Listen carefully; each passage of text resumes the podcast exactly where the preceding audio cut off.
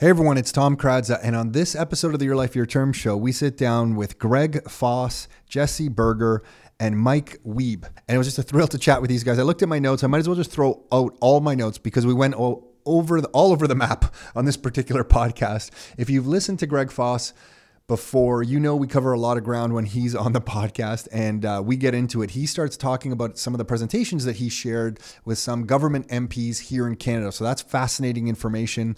Um, definitely tune into that. By the end of it, we're talking about Mike Mike's golf game, uh, Jesse Berger's book anniversary. I think it actually happened the day after the podcast was the one anniversary of his book. And if you don't know the title of his book, it is Magic Internet Money.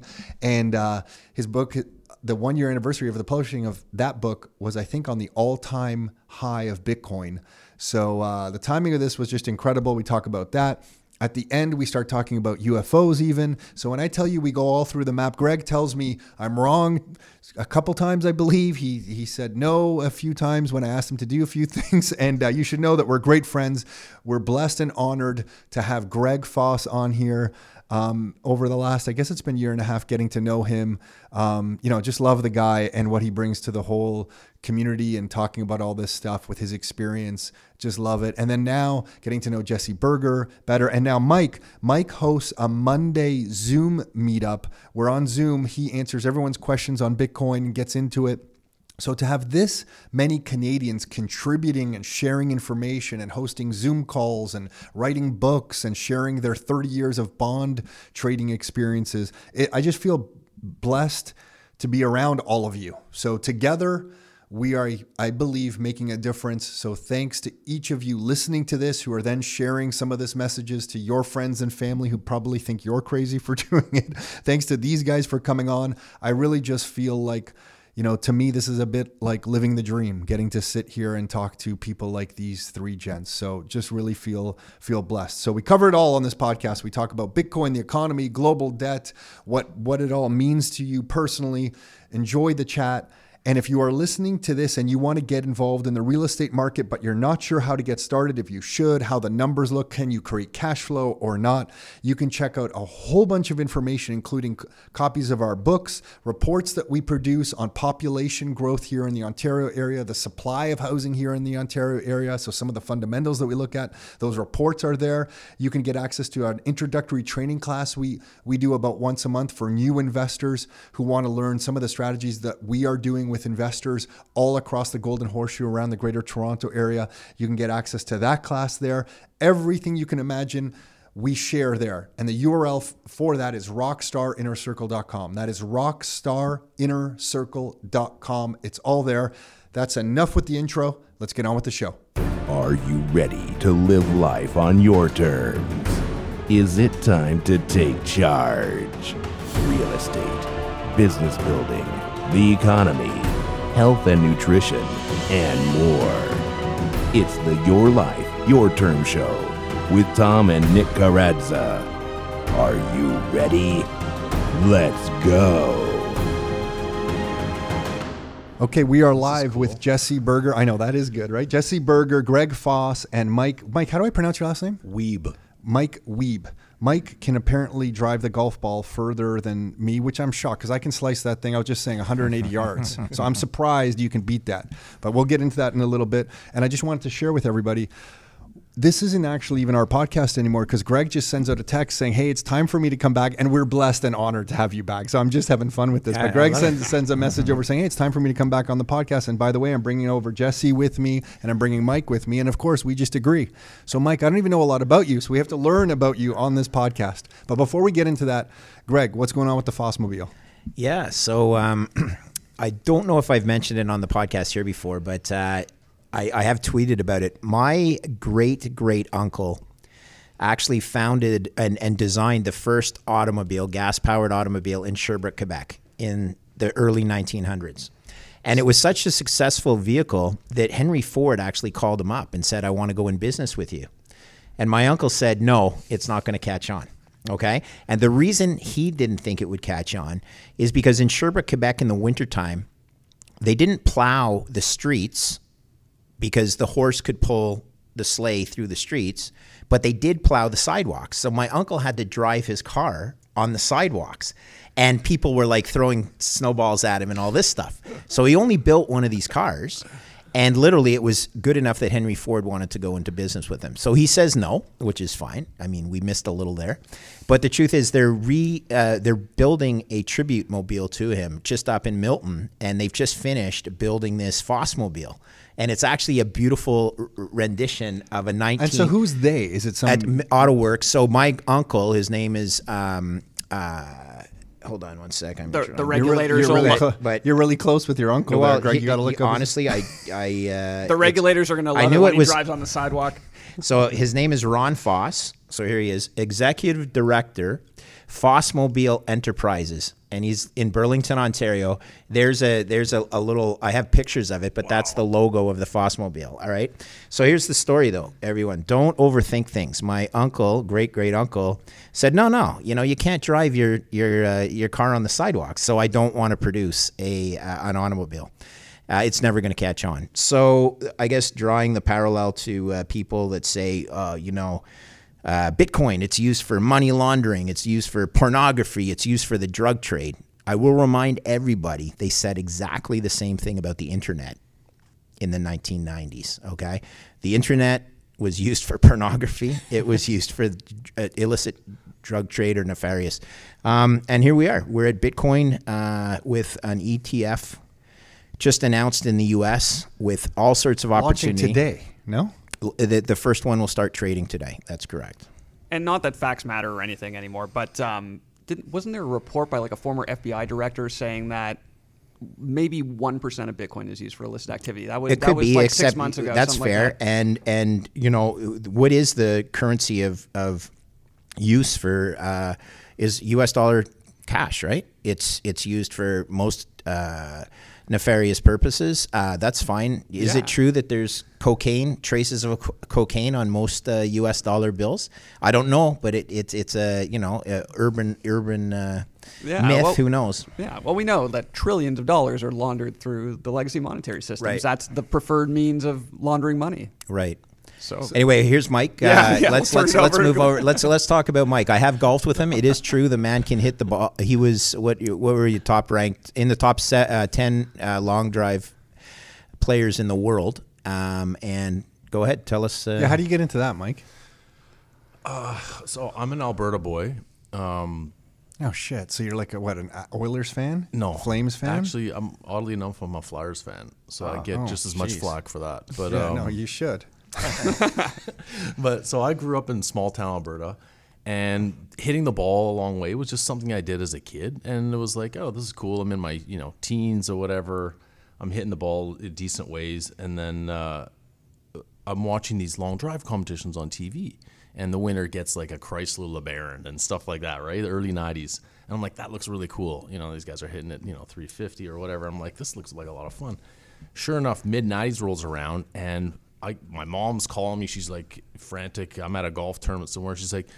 Uh, a Canadian just won the U.S. national long drive thing, which is what we used to watch on TV. I'm like, wow, there's got to be a way to get into this now, right? So I actually go to that dude's hometown guy's name's Jason Zuback, long drive legend, and I go to his hometown to do a qualifier and beat up on the locals and just got into it. And so I start. I moved out here because there are more qualifiers in proximity to Toronto, and um, first year at Worlds finished in the top uh, top eight and just took off. When was there. that? So this is like two two thousand.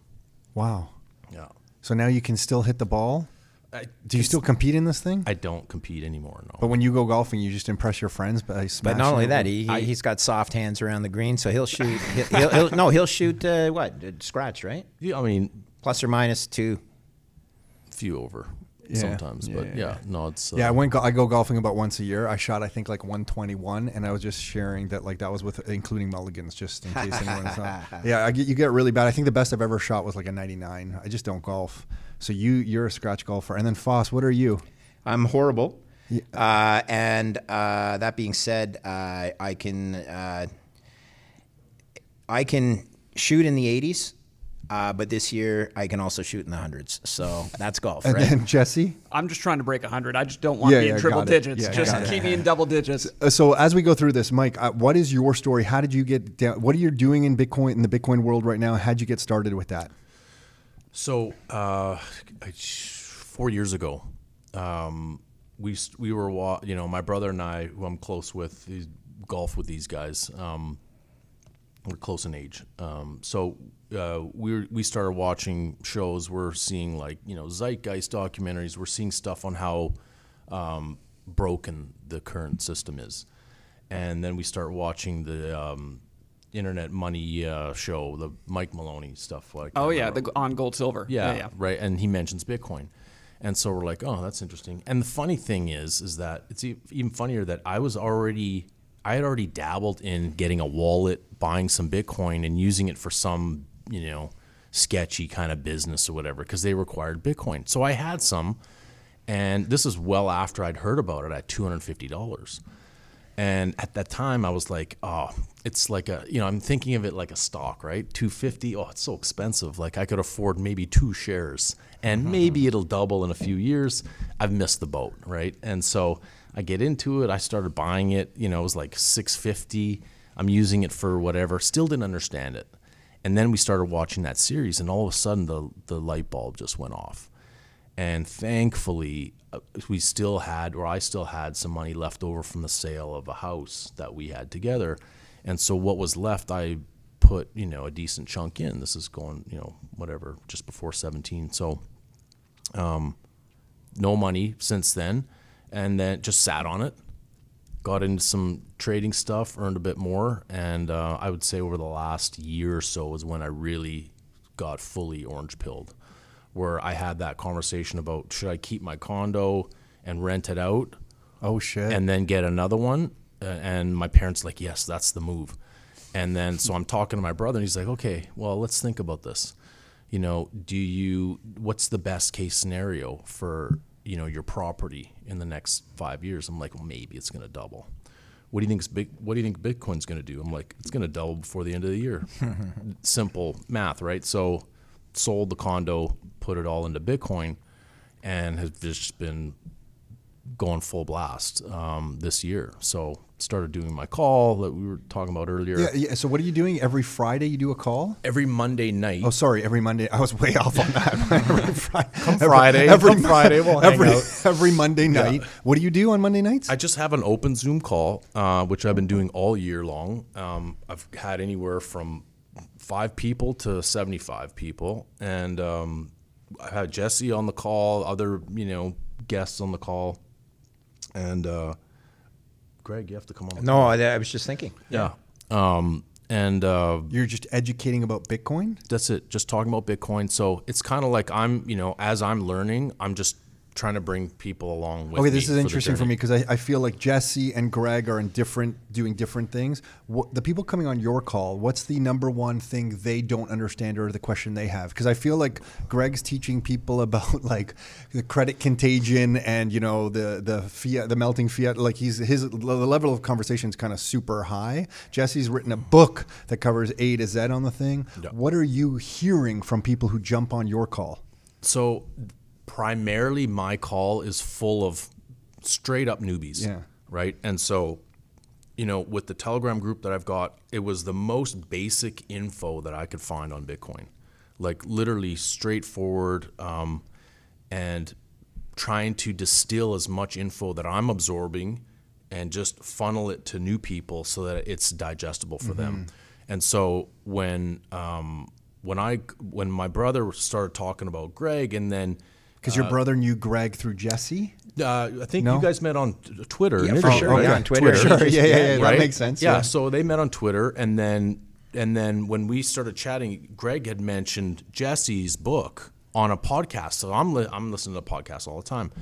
I'm listening to Greg. I can't remember which. I think it was Marty Bent that you were on with, and you mentioned Jesse's uh, being local and, and having a book. I'm like, I got to reach out to Jesse. So Jesse agreed to come on my call. We had a nice, you know, group. Um, you know, good turnout. We had a great chat. Yeah, and uh, so it's some weeks I've got a guest on, other weeks I'm playing a four minute video on how the Lightning Network works. Oh, nice. Um, And then are you trying to get people to understand that this is something they should put some of their savings in? What's your goal when you're introducing it to people? So initially, uh, what was happening, or how this sort of came to be, was I got involved with um, a currency trading platform that paid in Bitcoin, and that was the only reason why I wanted to do it, and because I just wanted to grow my stack, and so as as this started to grow, I end up with this huge team of people, and by far the the bulk of the questions or issues that were people were having were how to get a wallet, how to buy mm-hmm. Bitcoin, how to move it around. So I ended up dedicating one night just to Bitcoin questions, not trading and everything else aside. And so when the platform kind of went on hold while they roll out another phase, I just kept going with the Bitcoin call. Got it. And so now I've been doing that all year, and it's primarily newbies. Some people sort of have a general concept of it, don't know too many about the particulars. So I get you know different people to come on and um, just Q and A, so people can get a feel for what's going on. Do some news updates, just a little bit of everything. Uh, nothing too hardcore, but it's it is geared for newbies. I can't believe there's so many uh, different people talking about Bitcoin right now. Like So- Jesse's so different, Greg's so different, Mike, you're so different. We're all trying to share this message in our own unique voices. Right. Like this to me But it's is going a, it's going to the highest levels, right? So I don't know if I told you guys this. I did share it uh, on a podcast with Jeff Booth, but I'm not even sure it's dropped yet.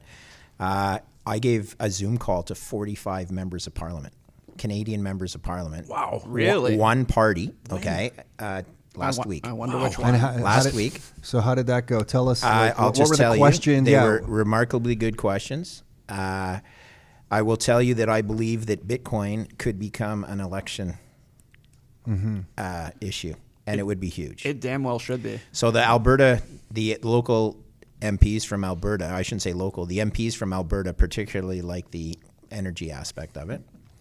Uh, there's carbon trading. There's all sorts of stuff that Canada could be a world leader in.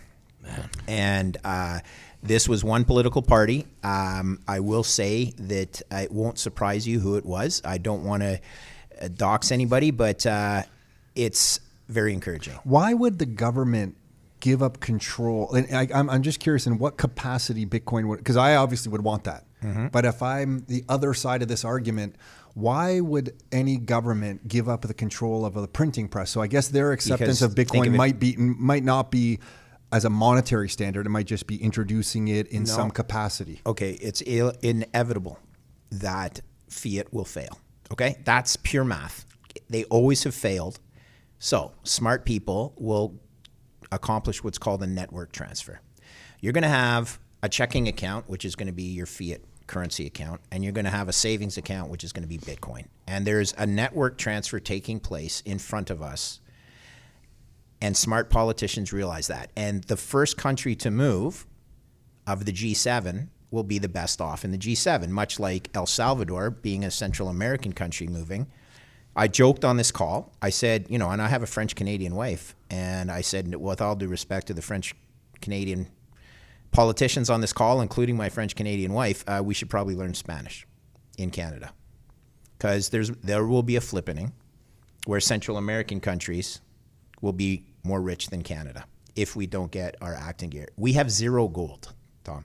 We Oh, sold trust out- me, I know. We sold. We okay. actually, I think, have 71 so- so ounces. I understand- think we have 71. But listen, listen. but but personal, but Canadians personally, whether it's through the stock market, right? Because there's a lot of gold mining stocks in our in our market, or whether they own gold personally, that's a different story. The, the government, they're going to blow all our money anyway. But c- Canadians do have some gold. governments will plan for a network transfer where you can enrich your citizens by being a first mover.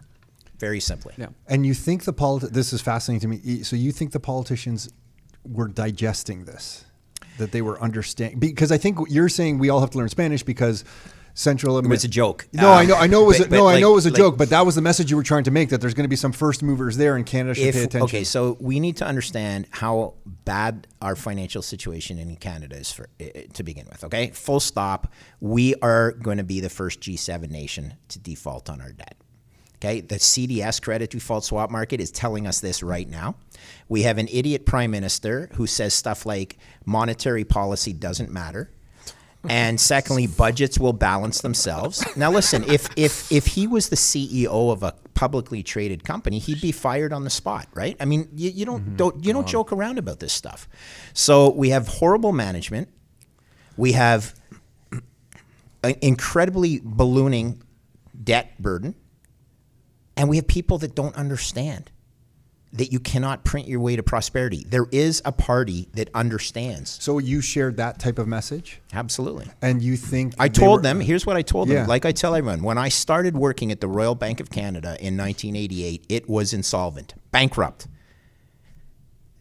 Sort of hit some people upside the head. What do you mean? Our beautiful Royal Bank of Canada, world renowned bank, was insolvent? And I say, yeah, because so was every single other money center bank in the world because of Latin American debt. And it sort of shocks some people. How is that? And you go, well, a bank is 25 times leveraged. Do you think you could run a business with 25 times leverage?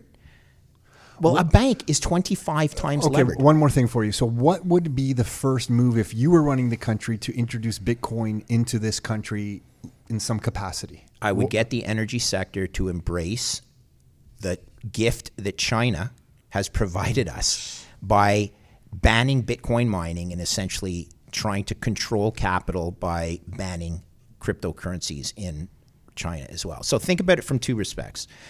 We have incredible natural resources, okay? We have we are an energy exporter. What if we start pricing Bitcoin or energy in Bitcoin? Not going to happen in a in a country that endorses the petrodollar system, which in itself is a little conflicted, but it's going to happen in Russia. So there was a fake news report today that Russia had bought 1.4 billion of Bitcoin for their sovereign fund. Doesn't change the fact that Putin has already looked at pricing oil trades in crypto and obviously Bitcoin because Bitcoin is digital energy. It's going to happen, ladies and gentlemen. Okay, so just on that point, for people who don't understand, what, what's the benefit to Russia pricing their energy in Bitcoin as opposed to U.S. dollars? US dollar is worth zero. Why sell valuable natural resources for a fiat currency that's going to debase and ultimately US Treasury bonds, which are the stupidest investment right now that I've ever seen in 30 years of trading US uh, of trading bonds? Why would you hold US Treasuries on your balance sheet? Why wouldn't you sell valuable natural resources for digital energy? Okay, so Canada then says, okay, we're going to use some of our energy resources and start mining Bitcoin with some of the excess w- energy that's blown off and some of our energy. Okay. Yeah. We're in a central banking system as part of the G7 Mm-hmm. that would absolutely. Ha- uh, by the way, I'm for what you're saying. Yeah. But we are in a central banking system as part of the G7 that would absolutely have a conniption if Canada starts moving towards some kind of Bitcoin standard in any way. Don't you think? No, And, remember, no, I'm for might. what you're okay, saying. Okay, but okay, a conniption. Uh, so the ship is sinking, and we're supposed to s- stay on the ship and go down with the ship just because someone else says stay on the ship. I don't think so. I don't live for that type of government. And uh, sorry, I've talked a lot here, guys. Uh, let's speak up. All you have to do, if you have politicians that are talking about it, that's good. This this is exactly why, right? When I, I I signed, we gave away a whole bunch of the books that I signed here, right? What, what did I sign each of the books? Do you remember what I I don't It's a know. choose your money wisely, right? It it's about choice, right? If you recognize that the ship is sinking, you can wait for the government to tell you, okay, now it's okay to get in the lifeboat. We, we approve of the lifeboat, or just do it yourself. Make up your mind. Mike sold his condo, hopped in the lifeboat. But also, and then bringing it back to government, though, there's differences between municipal government, state government, provincial government, and federal government. Okay, so you can have Alberta, which has wanted to separate from Canada for an awful long time. Um, I'm not see- I saying I, see want them jumping separate. on board for sure. Look, they Yeah. own, they own all the energy, yeah, why all the natural Yeah, resources. Are you kidding me? Why don't they just put Bitcoin in their treasury and start amassing Agreed. Bitcoin and be the richest? I'm know, just looking at the blowback because I want all this to happen. Okay. And personally, we can all, to Jesse's point and to what Mike's helping people do, I think we can all hone, be on our own Bitcoin standard today. that's for 100. percent 100%. We all know that. But- but at the government level, I'm just thinking, holy shit, because in my understanding of history, wars break out over monetary policy. So if Canada was to do something, I just think of that as I remember I want this to happen. Mm-hmm. I'm just thinking geez, this is this is almost. Uh, Well, you're wrong. Respectfully, you're wrong, Yeah. and so are people who overthink it. Okay, is the U.S. going to invade Canada? Uh, it wouldn't be a long war. Uh, let's put it that way. But at the end of the day, I that is not going to happen. When you have senators like Cynthia Lummis, when you have mayors and and Ted Cruz in Texas, and it's happening in the U.S. State by state, Yeah. it's going to happen. Why should it not be like that in Canada, province by province? Yeah, that's a good point. There are some- and by the way, the transfer payments that Alberta has been supporting the rest of Canada forever, there's not a lot of people out there that are that fond of that anymore. Okay, would it take a lot for the, a movement in Alberta to embrace a Bitcoin? Now it only has to be Alberta, and it could be just you know the gas companies out there. Look, it's it's open market, free market capitalism. Still, I mean, maybe it's not, but we still have a vestige of what everybody hopes returns to the creative destruction model of capitalism not manipulated, not Wall Street cronyism, all this stuff. And I'll tell you that the amount of uh, education that's taking place in the U.S. is very encouraging in my in my uh, opinion. Okay, so whether it's people sitting on a, a, you know a, a Monday night uh, podcast amongst their own group, the same thing's happening in Washington. The same thing is happening in Canada. So 45 members of Parliament represented one third one third of this political party's members of parliament. That's a good lo- level of interest. And I promise you, it's going to increase. And they were praising Bitcoin miners from the Alberta spot. They brought up Jamie Leverton. Okay, so Jamie's been a guest on your show. I haven't talked to her since that uh, thing, but they want her as a guest for their next uh, Bitcoin blockchain. Uh, Do you know? Do you know Steve Barbour? I know Steve. You yeah. know Steve? Okay, I was gonna say I, w- I was actually listening to him on, on Marty Yeah. Bent's podcast on my drive in here Yeah. today. I have a call with Marty Bent this afternoon. Oh, so, right on. It, you know, I mean, there's a there's a bunch of you know things are moving. Um, That- Steve that- Barbour's. it- That's encouraging that what you're saying. Like I like that you're saying I'm wrong. Uh, I, I and things are maybe moving faster than I even think. I want them to. Like I think for my own children, I want them to. Mm-hmm. I just we don't have that much time to, to make this work. So, uh, so what is your Mm-hmm. time? So when you say that, and then I have some questions for Jesse. What what what's your time frame? Like when you say you, we don't have enough time, that's because the way you're thinking of the credit markets and contagion and the- Correct. I mean, look, you never know. There's an expression: risk happens fast.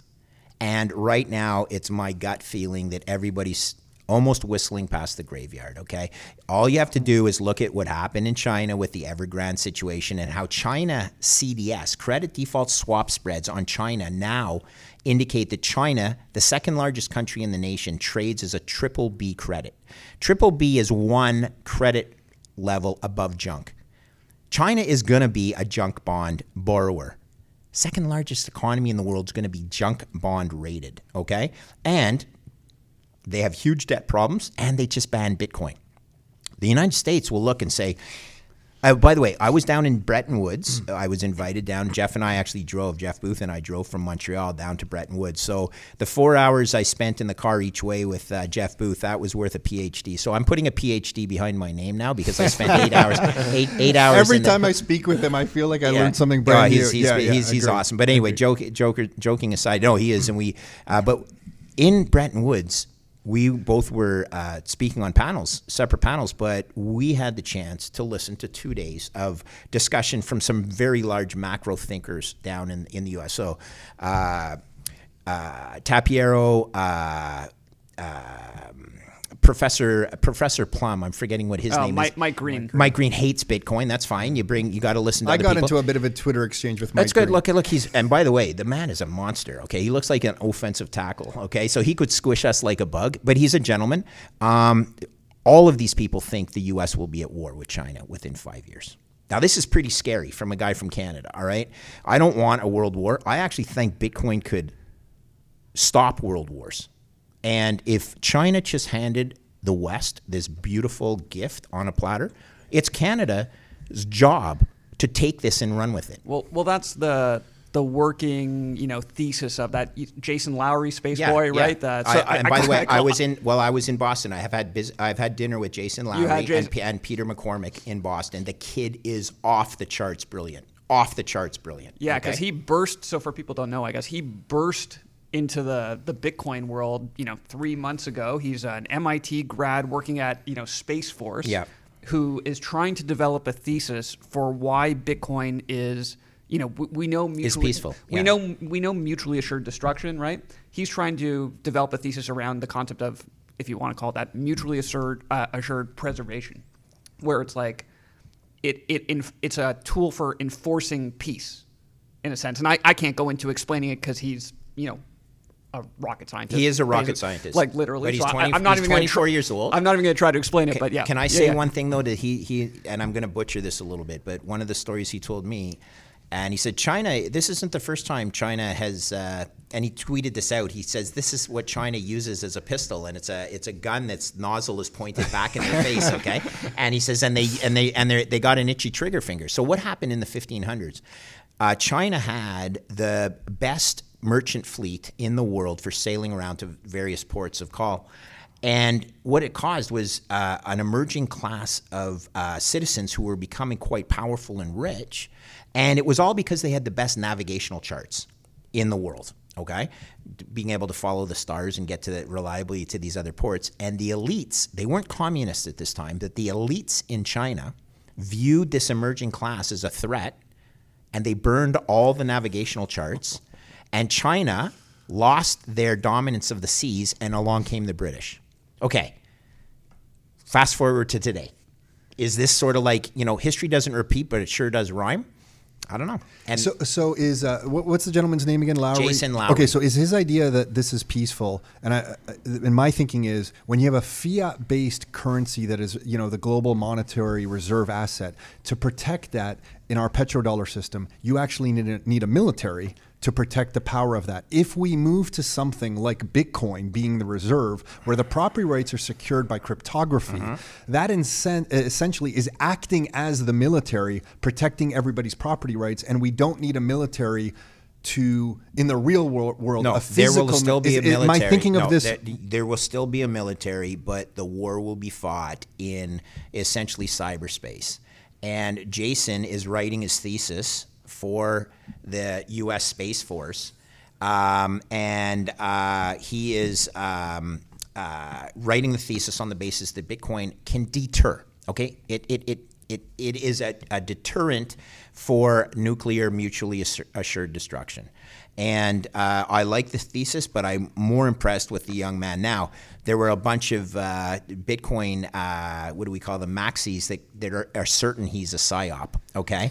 And uh, they are. They, they And- are. but it's fair to be skeptical, Okay, right? I look, mean, he- they're allowed to be. I'll Yep. just tell you, I met the man in real life. If he's a psyop, then my God, the U.S. is pretty darn good at. Uh, I, I have more at questions they for do. these guys, but uh, Greg, I, ha- I have to ask your time frame. When you say, you know, the time is of the essence here, what, how do you envision the next few years playing out? Like, what do you see in your life? What do you see that in the next two to three years, and what do you see in ten years? Well, Jeff Booth, I'll borrow this from him. Ten years of there will be hundred years of change in the next ten years. Okay, very simply. So, I talked about the Fossmobile hundred years ago, uh, or 120 years ago. We will see the equivalent of that hundred years of change in the next 10 years. Okay, I'm told we're already working on things like uh, uh, taxis, uh, airborne taxis, and you know flying around cities and Jetsons. I mean, a lot of the things you see on the Jetsons actually are all, coming. this, all the stuff from the 60s they envisioned Okay, when so- we actually okay, had so hard they- money. they- well, they- and now, if now plenty we of can people- get back to dreaming well, about that stuff again. Plenty of people actually predicted the internet, right? And and you know being able to transfer money on the internet and uh, whatnot. So here here's what I envisage. Envision. I'm going to pull out my trader uh, hat and I'm going to say I'm not going to give you. I'm going to give you a target, but not a time frame, or I'll give you a trend, but not a target. Okay, in the next three years, absolutely, Bitcoin goes so much higher. Why? We have seen countries leapfrog hedge funds. Can you tell me a year ago we would have thought that El Salvador would be doing what they want? And incidentally, yeah, the, the final thing I want to talk about before these, after these guys talking, I want to talk about Jose Lemus and the CEO of uh, Ibex Mercado in El Salvador. I'm going to tell you a little bit of story about them. Okay. Uh, but uh, at the okay, where do I see happening? I I will tell you over the next ten years. I can't even begin to predict in increments of one year where we're going to be. But the fact that countries are leapfrogging hedge funds to invest in Bitcoin, uh, it just means that the race has just gone to the to the next level. Okay, the acceleration of adoption. There are six million people in El Salvador. One and a half million of them had bank accounts. Right now, there's four million El Salvadorans that have a Bitcoin wallet. Tell me this isn't life changing. And, so and just- they're already sending millions of dollars back and correct forth from the states and I'm in touch. At, at I'm in to touch. no okay, cost. so Yeah. I'm in touch with the merchant solution guy on the ground in El Salvador, and I'm privy to some pretty impressive numbers. Okay, of it. But but let me go back to this. What happens? I don't know how long it's going to take. I will just tell you, it tends to happen a lot quicker than you think it will. In both ways, people will stop rolling over debt at an auction. And what happens when you stop rolling debt at an auction? Everyone else who's out there says, "Good Lord." I just had this thing that I thought I would be able to mature at some point in time. And now an auction failed. I don't want to even sit around and hold this until it matures. I'm going to start selling. And it just starts snowballing. It doesn't have to happen at the US Treasury, but you see it happen all the time. Argentina has defaulted four times in my life already. Argentina is a G20 country. Turkey's a G20 country. Guys, these guys are It's just so foreign for Canadians, you know, as someone in Canada or the U.S. to think about that. I'm, I'm agreeing with you. Okay. I just feel like it's so then, foreign. Then you better take the glue bag off your head, okay? because at the end of the day, we are not we are not the uh, the the reality out there. Yeah, we've, we've we are the privileged. We've okay? had a cushy ride Correct. for a very long time. here. Correct. Cor- Correct. Okay, I want to come back to what Yeah. you were just uh, me- mentioning here. Uh, here's the questions that I'm getting, and Mike, I don't know if you're getting the same thing. Jesse, I'm interested into your take onto this. Uh, people are asking me, do I hold multiple hardware wallets? Like, if I have some Bitcoin, am I holding multiple hardware wallets? Do I do multi sig? And the other thing that I'm getting asked a lot is that if it becomes an asset that I can earn interest against, and I have to give up my Bitcoin to a lending institution, am I going to be doxxed in some capacity? And is there? Do you envision a world where there's more peer-to-peer lending, and I can lend some Bitcoin and earn interest on it? So, from a security point, do I use multiple hardware wallets? Do I do multi-sig stuff? And then on the lending front, Right. I mean, that, there's a lot to that question. I Just have at it. Um, In terms of wallets and what's right and what's wrong, there's no right answer really. It's all Bitcoin security is layers, right? It's okay. Maybe you have a hot wallet, like a, or a Lightning wallet for, you know, okay, I'm going to be buying my coffees or buying little things and trading with people online or contracting, you know, for things online. so that would be something like on my phone, putting like a BlueWallet. Yeah, putting like, okay, I have a 100 or 200 bucks in there. And then there's, you know, you have your Shakepays of the world and your other, uh, still Blue Wallet, Muun Wallet, whatever. Okay, maybe you keep a 1,000 or 2,000 bucks on there. But then when you get into, you know, much bigger numbers, okay, you're going to want to go into hardware wallets. And then maybe, dep- again, depending on how much, how much it is to you, like how much do you value that money that you have, that Bitcoin that you have, do you need just a single sig Bitcoin, single signature? I'll say the full term. Uh, Bitcoin wallet. Do you want to create your own multi-signature scheme, which, if you're not technically savvy, is going to be tricky, or you can engage with you know a Casa or an Unchained Cap um, to help to have them help you set it up, which is you know, it's a perfectly good service, but they all have trade-offs, right? Okay, if you do a two of three setup with someone like Casa, you're uh, you are effectively letting them know how much Bitcoin you have. They do they do not have control of it, to be clear, but they will have one of your three keys if you do a two of three setup, and maybe you keep one, and you can have one on your you, you can have one on a Coldcard, one on your phone. In the event that you know you're traveling or something, you don't you know you want to destroy one, you can destroy one very easily. Um, so no one can access it until you get back in touch with Casa. You can set up all kinds of rules around it. Um, so I had a little- it's I had- layers. okay. There's like lots So- of options so- to go, and it gets trickier, and there's trade-offs at, at every step. But but I guess you can have if you make it and graduate to the point of having a hardware wallet, where Yeah. you're taking your Bitcoin, your keys off an exchange. Yeah. you can choose to separate it into two hardware wallets if that makes you feel better, and divide your Bitcoin holdings across hardware Of course, wallets. yeah, you can and have it's still all yours, and you can have multiple hardware wallets. You can have multiple devices, and each device, when you when you think of a device, every device has its own key, right? Has or has its own pri- uh, private key. So you can have multiple multiple devices, each with their own key, and every device, meaning every key, can have you know one coin or whatever amount of coins, however you're splitting it up into each device. Or you can set it up so that you have multiple devices, but you need to use those multiple devices to sign for the one bigger pot. So for Rockstar members, because we've been getting this so much from, I would say people who are over 45, 50, um, we're actually going to do a little session where we just show them step by step because so many people really need it kind of mapped out. Jesse, maybe this would be a great okay. thing for you. And well, I Th- just this- add something. Okay, Uh, all these people probably have a trading account at TD or Yep, wherever. yep. Okay, look, don't overlook the simplicity of just buying a Bitcoin ETF as also an avenue. So to the get Canadian exposure to it. Bitcoin, uh, the purpose. I know you're going to say not your keys, not your No, no, coins. no, no. I'll okay? tell you. I'll, t- I'll speak. I after. will just tell you that it's as simple as buying Royal Bank of Canada stock. Okay? Don't overthink it. Get yourself 3% there and then learn then the beauty of the this stuff. technology Yeah, and got it. storing it. in your own So if you're safe just starting out, like you're you're fine with telling people get the Bitcoin ETF. Just get yourself allocated to some now. Okay, look, for the last four months, they were trying to f- figure out how to get their keys and download a wallet and do KYC and a- AML and all this, and the price has gone up 40% since the beginning of the. Oh, sorry. Bitcoin's up 40% in the month of October. Okay? Just get your exposure. The world isn't ending tomorrow. I promise you that. It might end somewhere after tomorrow, but tomorrow it isn't ending. Okay? Get it today. Go onto the onto your TD Greenline app and buy BTCC.U. Purpose large trades right on net asset value. You can put it in your RRSPs So and your TFSAs. And by the way, when you do that, the government is funding 50% of your purchase. So that's what I was going to say. That when I talk to people about it, I usually recommend if you're going to buy the ETF, do it in your registered accounts. Like get those gains in the most tax sheltered vehicle you can. So your RSP or TFSA. That's my preferred way to do it. But then if you're gonna if you want to buy non-registered, unless you know you think okay you're going to cash out back to CAD to buy the actual thing because fair, go through the but- experience. Okay, of, look, my father, my father, who died with way more money than I ever had, and many people, hopefully your mom and dads are still around. They are the people that need to do it today.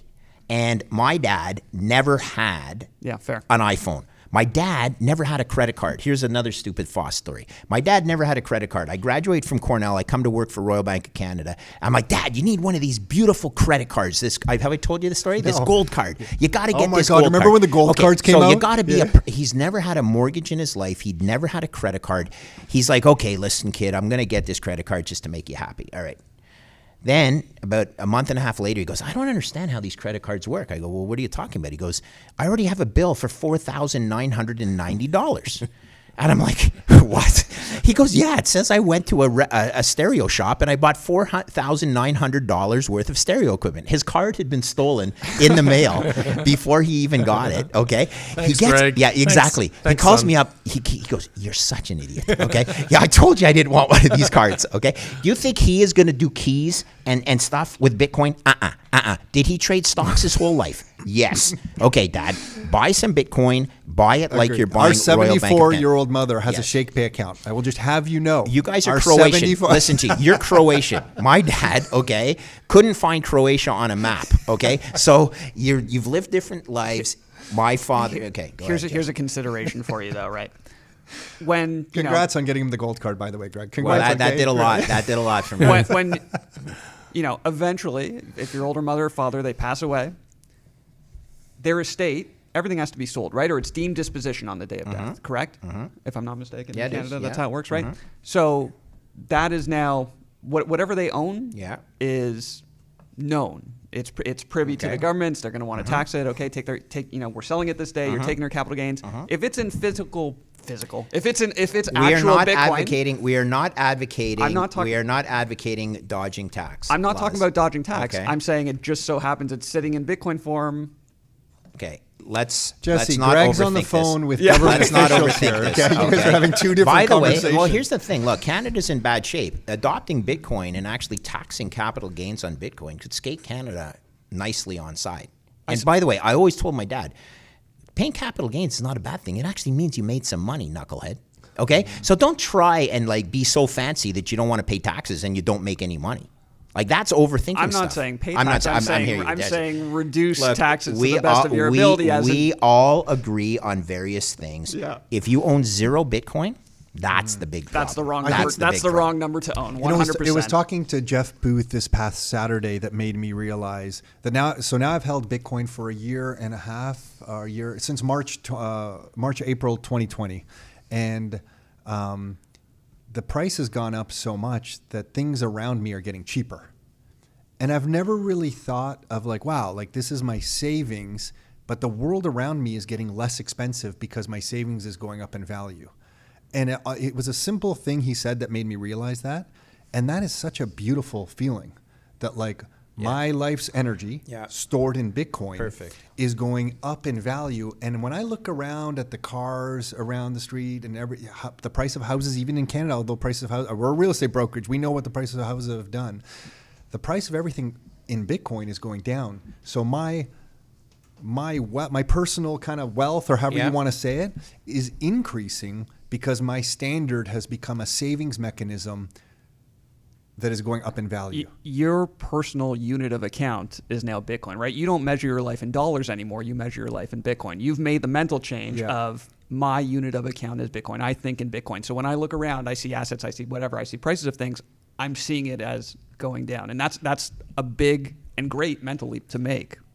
Except It- that we represent like 0.1 Yeah, it- of it's- all it's a Canadians. time yeah, so that's what I mean. So I'm curious yeah, with Mike yeah. when when Mike when people are coming on your call on Monday nights there, that I don't even think you can broach that topic. Like I don't think you can enter the conversation with someone who doesn't know anything about Bitcoin with I mean, your savings are going to go up in value, or can you? What have you been? What kind of conversations have you been having?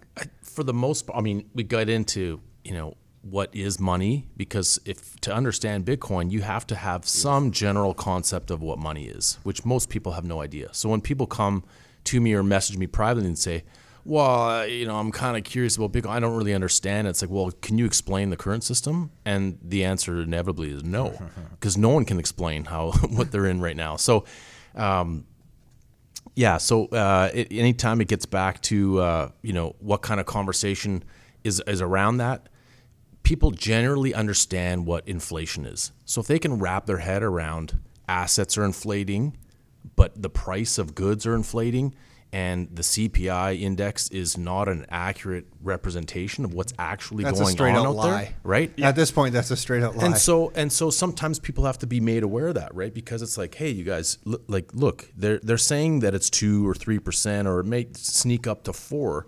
But what's the what's the price of lumber done? What's oil? What's food? What's what the price of a ribeye? Exactly. That's what are key. all these things? That's really key. It- it's, it's huge. Mm-hmm. And so and so then people are like, oh yeah, no, that's fifteen percent. That's twenty percent. So what's the real rate of inflation?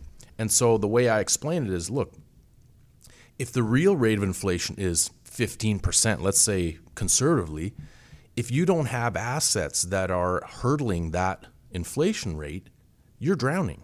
Yeah. And you don't even realize it. And so people like, oh, well, that makes sense. So what you know, eh, thinking about the the cost of goods, you know, decreasing in price is a bit of a brain, you know, fry for At most first, people, but right? once you make the leap, it, it, it, I mean, we're there, Yeah, but I, it's I was not. nine steps ahead. So talking yeah, about yeah, you yeah. it's it's. T- I mean, that's no, a, but that's important too. Yeah. to be on a Bitcoin standard to to think in terms of Bitcoin is very challenging. People aren't there yet, right? They if they can wrap their head around what's going on and, and the major problems with the existing system and the dollar and what's happening, and if they're in cash, that they're that they are they realize that they are drowning because they don't have assets that are hurdling the inflation rate. Now it's like, oh shit, I might be in trouble. This is awesome to me because you're helping people at a different level than Greg is helping people and that Jesse's helping people. This is like I'm this is amazing what's happening in Canada right now. Something you must get that I get all the time is that Tom, I've heard you talk about Bitcoin. I'm still going to buy gold. You told me about gold for 10 years, Tom. Told me about gold. So I'm going to buy gold because I can put it in my hand. And I always come back with what are the characteristics of gold that made gold what it was? It wasn't that you could put it in your hand. It was that it's it's to me its salability across space, time, and scales. And if we define gold around its characteristics around those three things, had nothing to do with the fact that you could put it in your hand. It was with the characteristics that gold had. And that's what I try to do to get people off thinking That's about. Yep. gold instead of the whole because I'm sure you guys get this all the time. I can put gold in my hand. And and I really want like I'm an ex gold. I wear a gold chain, Sure. because of my family went through hyperinflation in the 90s in Yugoslavia. So for me, I get gold, but Bitcoin is not even. I can't even say it's gold 2.0. It's so much beyond with Bitcoin. We're not even talking about Bitcoin the network. Yeah, we're not even yeah, talking about that. It's so different.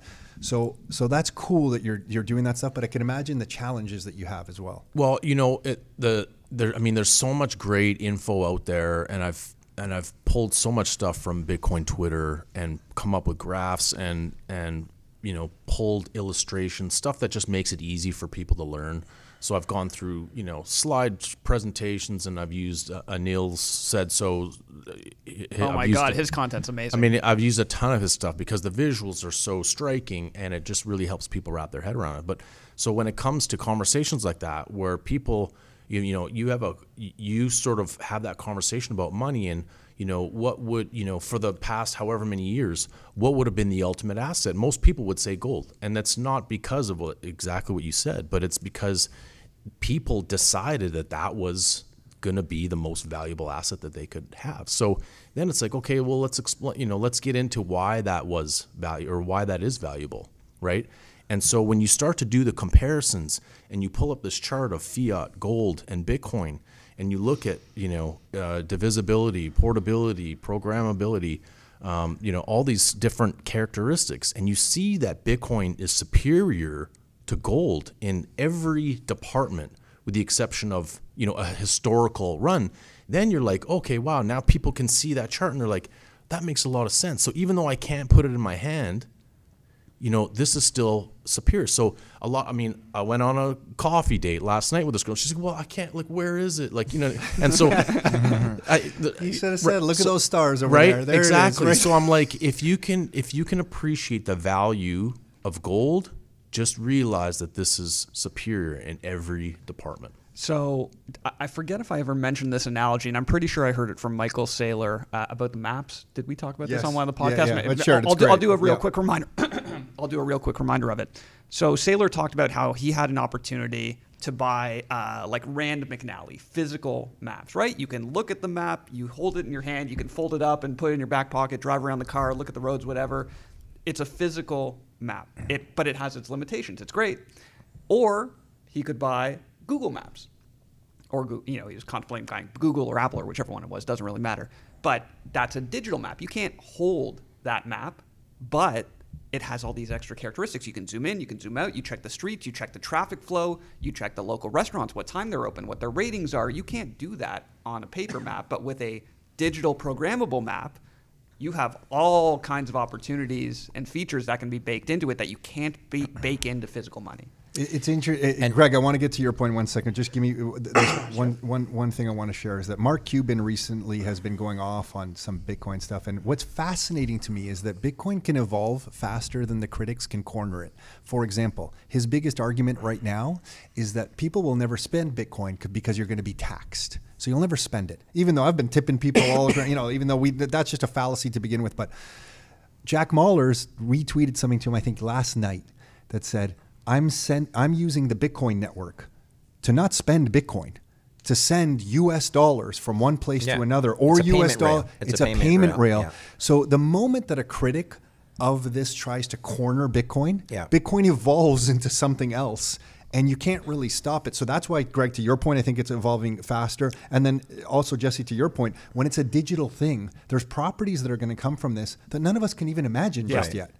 But So, so let's go back though to, to the gold. I find that, and first of all, great conversation because you know you have to get people understanding that uh, inflation is real. Most people in the world, this is a fact. Most people in the world are in the lower, less privileged, and that's lower uh, uh, price bucket. Um, they keep maybe ten thousand dollars in a savings account. That is their life savings in cash, in fiat, sitting in a bank. That's the reality. We're, they're the less privileged. They're hardworking, no question. But that is the world. Okay. Um, these are the people that get hurt the most when you print more money. These are the people that get hurt. But let's go back to the gold. What was gold? It was scarce. Uh, it, it was it was accepted as a universal uh, store of value, and and uh, you know it, perhaps it's not. It's certainly transferable, but it's not as transferable as Bitcoin. It's divisible, but not as divisible as Bitcoin. It's verifiable, but not as verifiable as Bitcoin. So here's the reality. Dang, if you're that far down the road and you understand what gold is, going to Bitcoin is a very simple, logical for everyone in the world except the gold bugs that don't want to lose the title. But if you've done all the work in Austrian economics and you understand why fiats always fail, gold is only $10 trillion. There's 890 trillion other financial assets out there besides gold. That is the, what is going to be coming over to Bitcoin too. Okay, bonds are 400 or debt. Global debt is 400 trillion dollars, and it's the biggest piece of garbage I've ever seen in 30 years of trading. Okay, anyone who owns any bonds as an investment failed grade 11 math. You've heard me say that very. Those are what we should be focusing on. If you get the gold, I own gold, I own silver, I own real estate, I own hard assets. Now, some Bitcoin maxis will come after me. Oh, you don't have conviction? I'm like, no, but I've done this my whole. I absolutely have conviction, but I'll be just fine if Bitcoin goes to my price target because my X percent in Bitcoin going up a hundredfold from here makes that a pretty juicy asset in the future. Okay. Is And- your math still uh, accurate when I share with people? I always share with people that, like, I like Greg Foss's example that debt to GDP is four to one. Yeah. If the debt goes up 3% just on interest payments Yeah. on that, that the GDP has to increase Exactly. by 12% to keep that delta. That's still your thinking? It's it's not just mine. It's other people are actually going out there with that math, and it's not hard, right? That organic growth of the debt balloon globally is a, a coupon because that's what a, a fiat contract or a bond is a coupon. You have to pay this coupon. And if the numerator is growing at 3%, but the size of the numerator is four times the denominator, which is your tax base, the numerator is growing at 12%.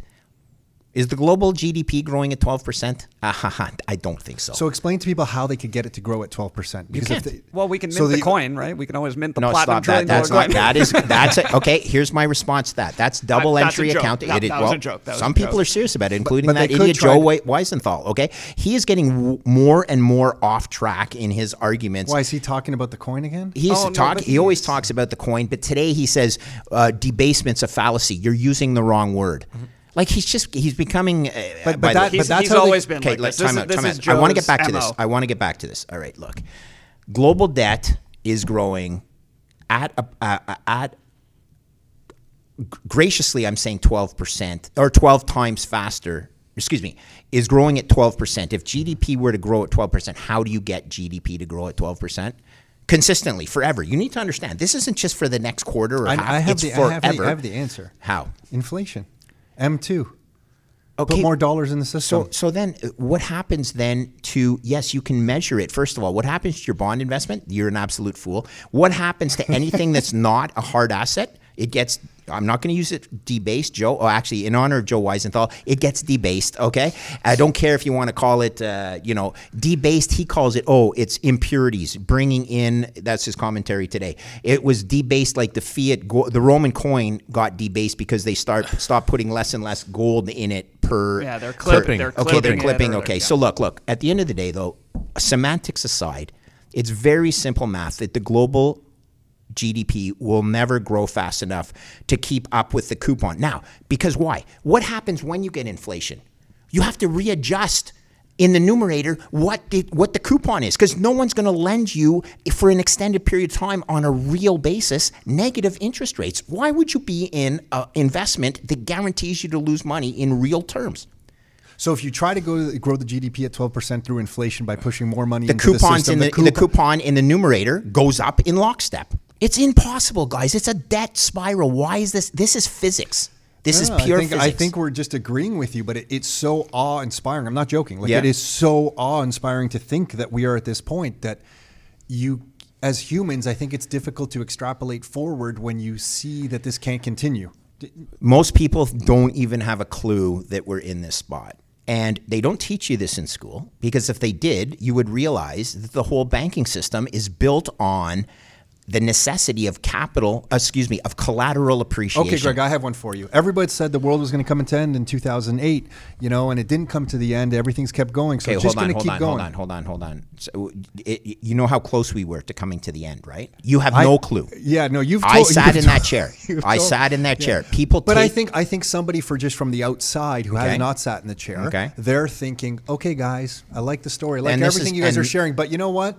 In 2008, everybody said we were that close, and it didn't happen. So you know what? We got at least another 10 my or 20 response, I years. re- my Yeah. response to that: You're too stupid. I'm not going to spend any time on trying to protect you from your own stupidity. Okay, stupidity is a crime. Okay, and you are fucking stupid. Okay, so so all we can do is teach the people that want to learn, not the people that are that stupid. Okay, Yeah, and th- the crowd will come when they have no choice. When Yeah. it's just when that's just the way it is now. look, we need to help the people that don't understand it. And then if they resist it, This we've done a- everything we could, and you're gonna, you know, it's evolution will take its natural course. Okay, uh, you know wh- who's that guy that uh, you know? It's it's it's like the herd. They'll, we'll call the herd, and you'll be the first one to be called. Okay, because that's w- what happens. Jesus. No, it's Um, but no, I, no. I I, have to am I'm look, agreeing with. I'm but agreeing with I'm everything you're saying. I want to be hopeful. Yeah. Bitcoin offers our children the chance to escape the absolute greed and selfishness of our generation. You know what's fascinating? My 15 year old daughter and 19 year old son, they get it. Completely get it. Like they understand this. This Okay. isn't even difficult. Yeah. And I don't know if it's because their father is running around just repeating all this stuff Maybe. at not. I mean, that probably helps a yeah, little bit. maybe. Mm-hmm. But they just it's it is like a natural thing to them. They my daughter when she has some money now, she's like, "Well, Dad, I want to get this into the bank so you can send it over to buy me some more Bitcoin for my I love it. That's great. I So. love it. You could just see how they're just adopting this Yeah. kind of thing. Hold on, we're not letting you go. No, you I'm not you wanted ready. to share. You wanted to share a story of somebody. Who are you? Jose? saying? Yeah. Okay, but yeah. let's talk to you. I, I've taken the mic. Let's talk more about these Yeah, guys. yeah, like, we're, uh, we're like- all used to it, Greg. We like hearing from you. This is this is. We kinda- just came to watch. This I don't is know. your show, Greg. I We're on yeah, your yeah, show. we're on your show. We just came Remember, it's, the- here's it's the what I Foss know. pod. We rebranded the podcast. It's the Foss show. Yeah, hey. Okay. I am very it should be. grateful to you guys as offered me the very first platform, and that's the truth, right? I'm I'm my daughter is actually really excited for my Twitter followers. She's actually, my God, Dad, I had no idea you were almost as popular as Greg, it- someone. you should, someone. you should know, know, I mean? that's a two-way Cool street too, because we were over here sitting in Oakville, scratching our head, going, you know, it looks like everybody should figure this stuff out. But someone to sit down with your experience and come in and share to our audience Right. and our members, you bring a different perspective that we can't share. So it's totally a two-way street. Mm-hmm. Well, I man. And we- appreciate that. And my daughter, by the way, uh, who is exactly like your your kids, okay? Like, and my sons, and th- you know, they love Bitcoin. Why? They've grown up with an iPhone. It's not foreign to them to do everything on their phone, and natural for them to store mm-hmm. stuff on their iPhone. Okay, I have one for you. We're a real estate brokerage. We work with people to buy rental properties. They can put 20% down with leverage. They can control the whole property. You do your numbers right, it's a pretty good deal. Mm-hmm. I feel the real estate market has taken on a monetization component where a lot of people who don't understand Bitcoin, you know, throw their money into real estate and real estate prices have kind of gone up in this country. We have a lack of supply, we have a crazy amount of population growth specifically in Ontario, right here in the GTA. We do. What happens to the monetization aspect that real estate has absorbed over the next 10 years as Bitcoin maybe gets a, a, a larger following? Does a lot of that kind of strip out over to Bitcoin, do you feel? What, what do it's you an asset. Um, I uh, personally, you know, I own uh, four properties, including the house I live in. All right. So three other properties outside the house I live in. Obviously, I think real estate is a good store of value. Is it portable? If the world goes absolutely cataclysmic or- and into the Bitcoin maxi, uh, we need these citadels and all this. No, I'm not putting my property in my back pocket, but I'm still. I have a vestige of hope that there's enough smart people in this world that will stop the insanity and control a checking account and a savings account very simply okay fiat needs an off ramp the politicians understand this the sooner we embrace it and the first mover in the country space will reap more I- I- more I- rewards It now, th- I think that's inevitable. Now, what do you think, Greg? What do you think is um, a catalyst to that? Like we were talking earlier about, you know, countries' uh, debt being out of control, and at some point, maybe they're like, "Hey, we don't want to trade, let's say, energy in." You know, Fiat, uh, other- any, you any, know, any fiat US dollars, yeah. and it's like now we want to trade. We want to trade in, in Bitcoin. Is that sort of like the tipping I point? think which- energy is always energy is always uh, an, a, an increase in the efficiency of your energy uses, which includes Bitcoin mining, by the way, has always accompanied an increase in productivity and quality And of quality life for civilization. Okay, and it makes sense. It's only the first law of thermodynamics. Okay, conservation of energy, therefore, Bitcoin. Bitcoin bringing the ability to monetize. And here's so one of the guys that was on the pod, uh, excuse me, on the presentation I did to the MPs, is uh, the M- member of parliament for the area Huron Bruce. Okay, so you can figure out who this party is very simply. Uh, he's a great gentleman who has Canada's largest nuclear reactor in his backyard. Okay, that's the Bruce power. Yeah. Do you know there's times during the day where Canada pays Americans to take our power? Pays them. Not do we get Out a of really Ontario? low We do that out of Ontario? out of the Bruce out of Well, the Bruce nuclear. I swear to I, God, thought, I knew Quebec was doing that. We're Okay. doing that out of Ontario? paying them. Okay, so don't you think don't, someone? Don't forget that we have politicians running this stuff. Right? Okay, but here's the thing. They don't Here's know the how to conduct business. Well, no, they need to get off their base load power because if not, that you don't power up and power down a nuclear core reactor uh, according to the the amount, number of There's no toasters. big and- on-off switch. Okay, so would it make sense though? Think, think, think, Foss. Would it make sense if that nuclear reactor was mining Bitcoin rather than paying Americans to take the power? I mean, as a pure economist.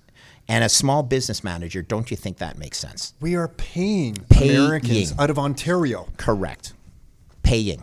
I knew Quebec was. I figured Alberta with its energy, but out of Ontario. Alberta's not, but uh, Quebec has the same thing. When these turbines are turning in James Bay, right?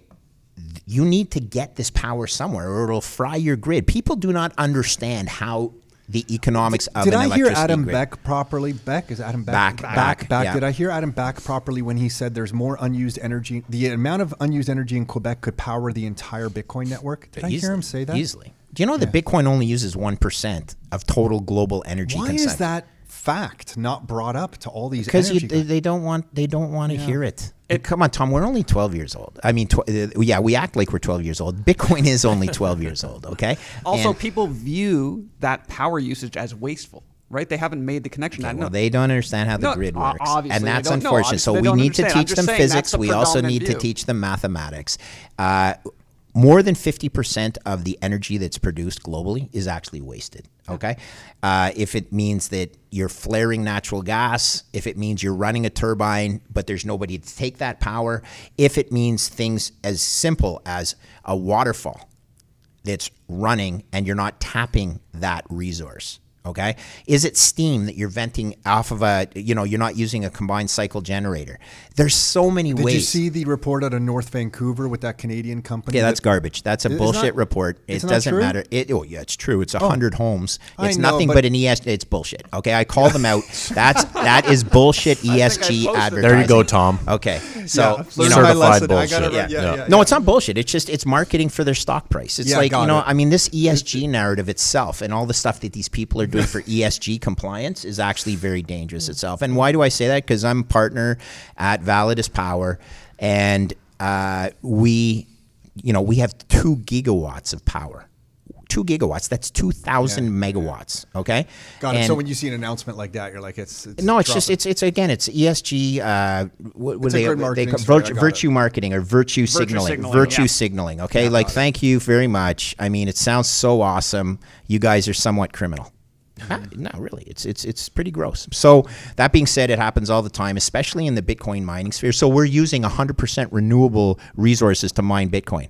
Oh, is that right? The electrons, just because you're based in Sweden, the electrons are so smart; they know exactly to go to your power uh, to your Bitcoin miners because it's geothermal. But the thing that you're using for fossil fuels, none of those electrons go to your your mining rigs well, it doesn't work that way. But still, we're using 100% geo, uh, renewable resources because it's geothermal. Maybe I'll just give a quick plug. Did you ever listen to the Harry Sudock interview on what Bitcoin did? I, I know Harry Sudock. I'm not sure if I listened to that Okay, specific. well, for, for specific- anyone that wants to learn a little bit more about power grids and how Oh, yeah. how that market works, he, Oh, yeah. he had a great. Oh. You know, it was it was back in the summer sometime. It was But this is June, why July. So Bitcoin, but Bitcoin can actually stabilize the grid. So what do we have?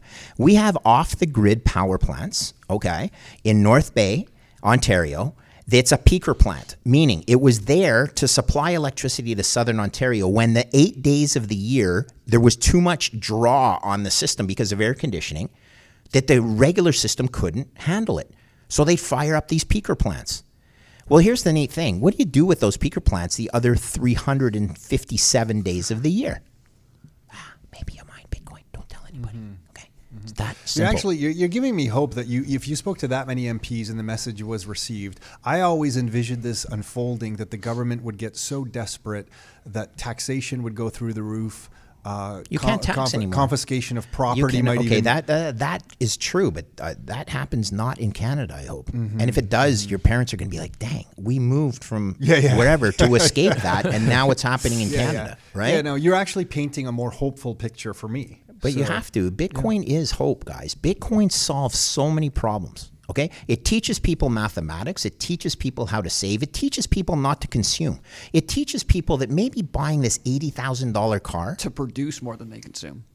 fair to enough. be productive, That's yeah. fair. But here's what I mean. How many people's first, in, in, when you got out of university and you got your first job, what is the thing you aspired to? Did you aspire to a new stereo, to a new car? Most likely. Now, the smart kids are aspiring to get a little bit in Bitcoin.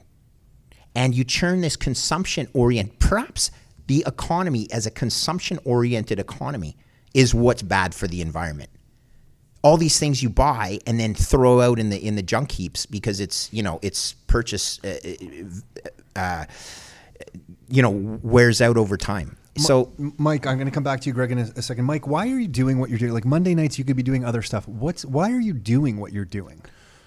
You know, I I have no background in finance. I didn't understand money. Um, I was always terrible with money. Um, I never had a lot of it, and uh, I just kind of always got by. And so as soon as as soon as Bitcoin, the light bulb went off, as Greg just said, it teaches you to become a saver. It just changed my complete like my whole outlook.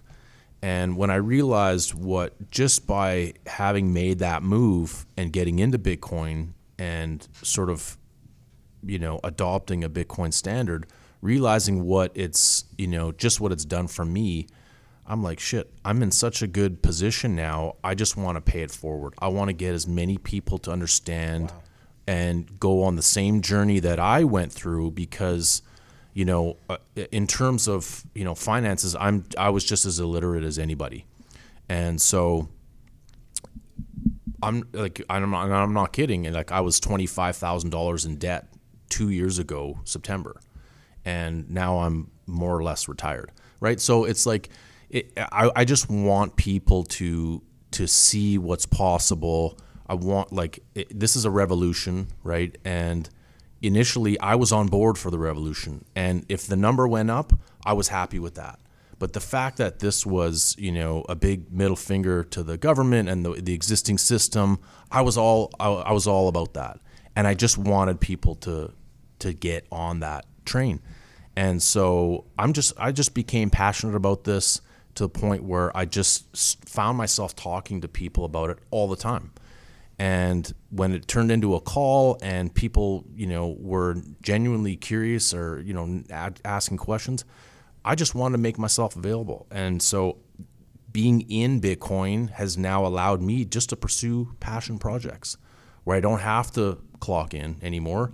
I can do stuff that I'm interested in, uh, which I encourage people to, you know, wrap their head around because you don't have to work, you know, at a job that you don't like and all these things, right? So if I can just pay it forward to that degree where people can sort of get into it and realize what what this really is, then hey, uh, if, if I can orange pill one person, I'm happy. I would imagine it also gives you a sense of peace knowing that you're not in debt anymore and you have savings. So what what it's done for you emotionally, never mind financially, it's, it's it's changed the way you're carrying yourself and probably the way you're representing yourself to your friends and your neighbors.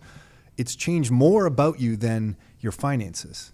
Correct? D- I'm a I'm a different person. Um, there's no doubt about that. Finances, you know, having taken care of those or having you know overcome that hurdle that so many people have, um, it just it, you know now it's it's just like you just want to give back, you want to share, you want to educate people.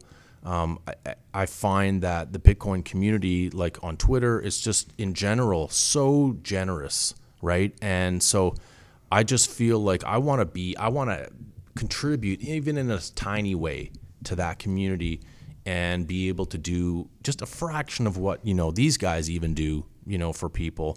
Um, every you know, as soon, I, th- I feel like as soon as you wrap your head around it, it makes you want to become part of that and give back and just do your part, right, and pay it forward. and and it's a you know everyone that gets in the boat we're all rowing in the same direction Right. right like what's good for bitcoin is good for me it's good for you it's good for everyone And one thing that I want to add look, um, people are going to say, well, that's a great story, Mike, but uh, you got in early.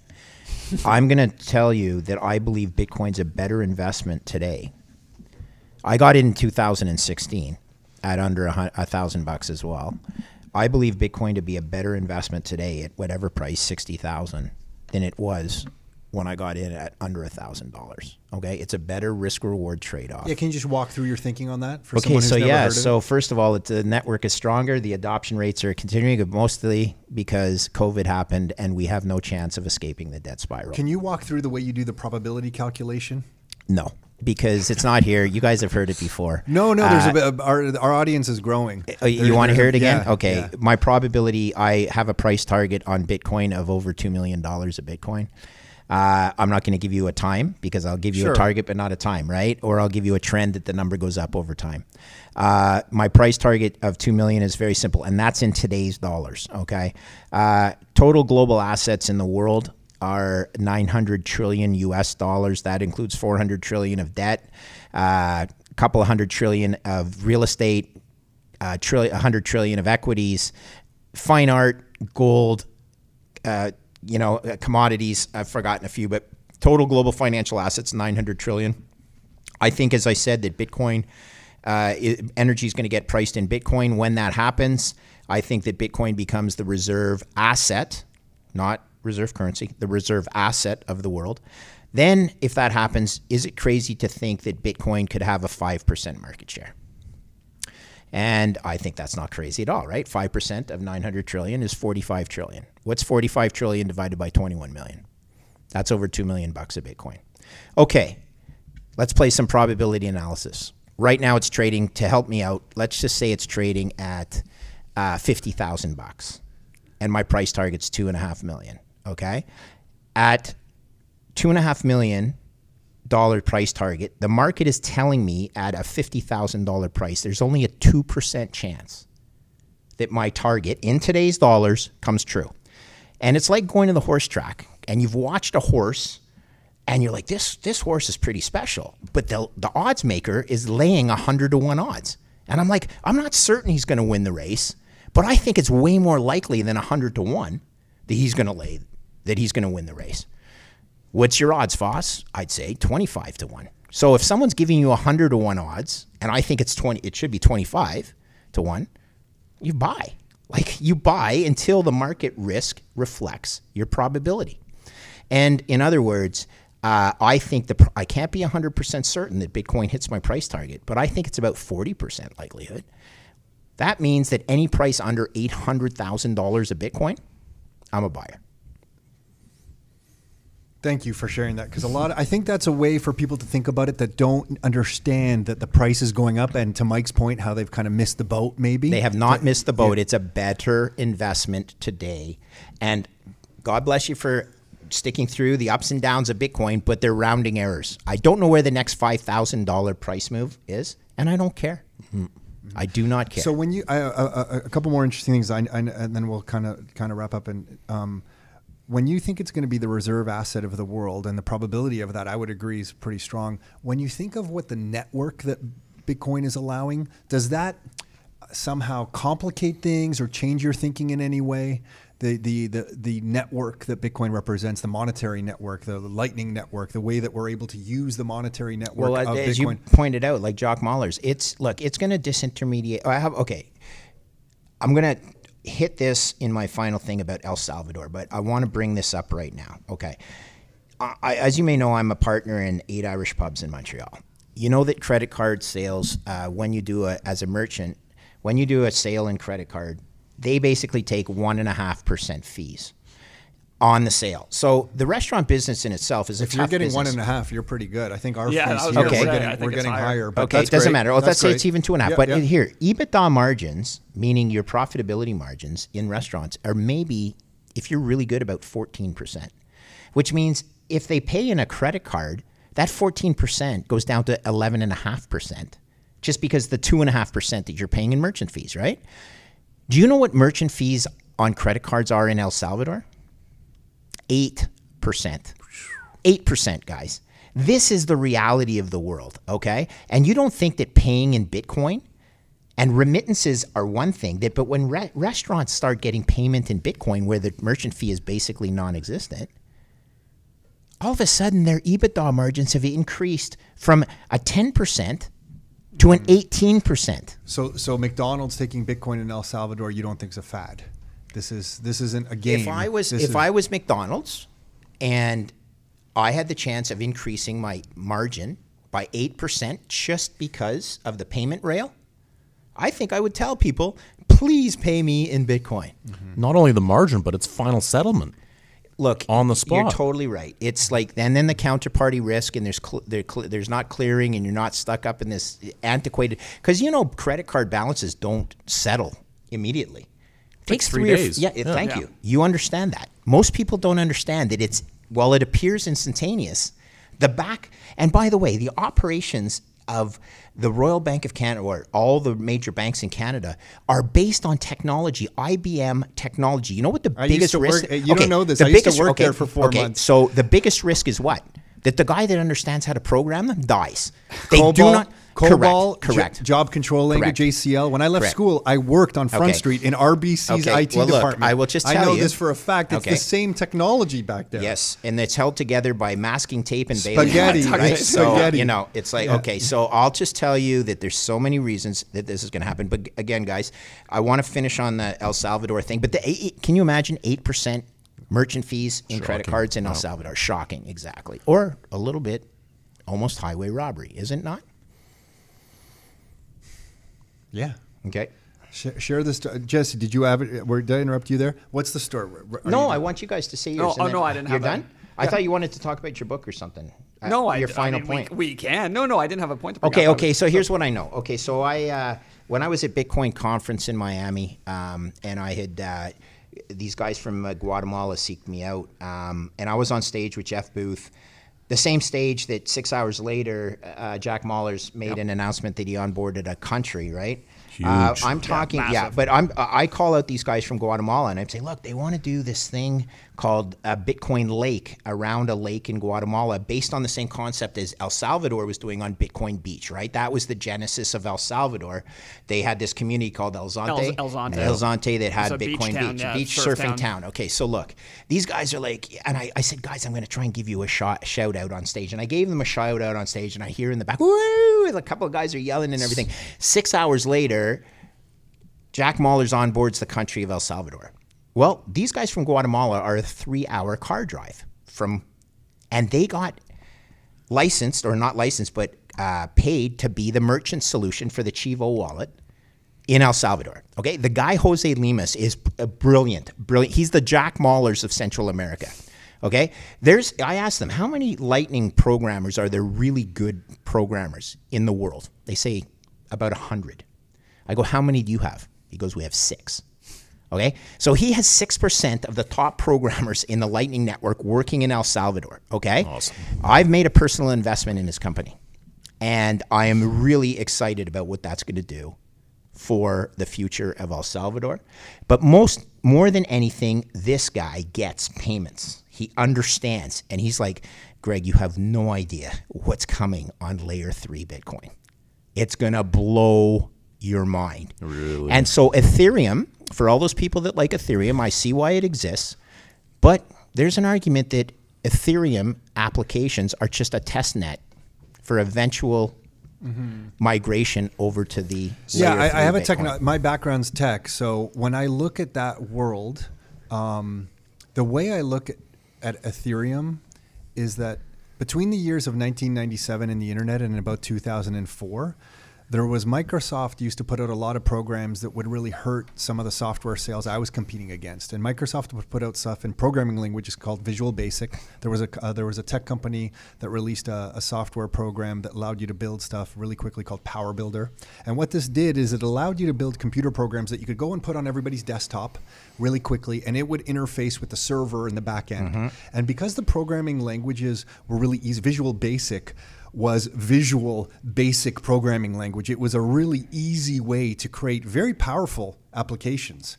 But the architecture that it was built on was flawed. And I'll never forget, I think it was sometime 1998, 1999. Larry Ellison, I don't know if anyone knows Larry Ellison, billionaire tech founder of Oracle, he sends an email to all of us at Oracle. He basically says, Bill Gates is an idiot.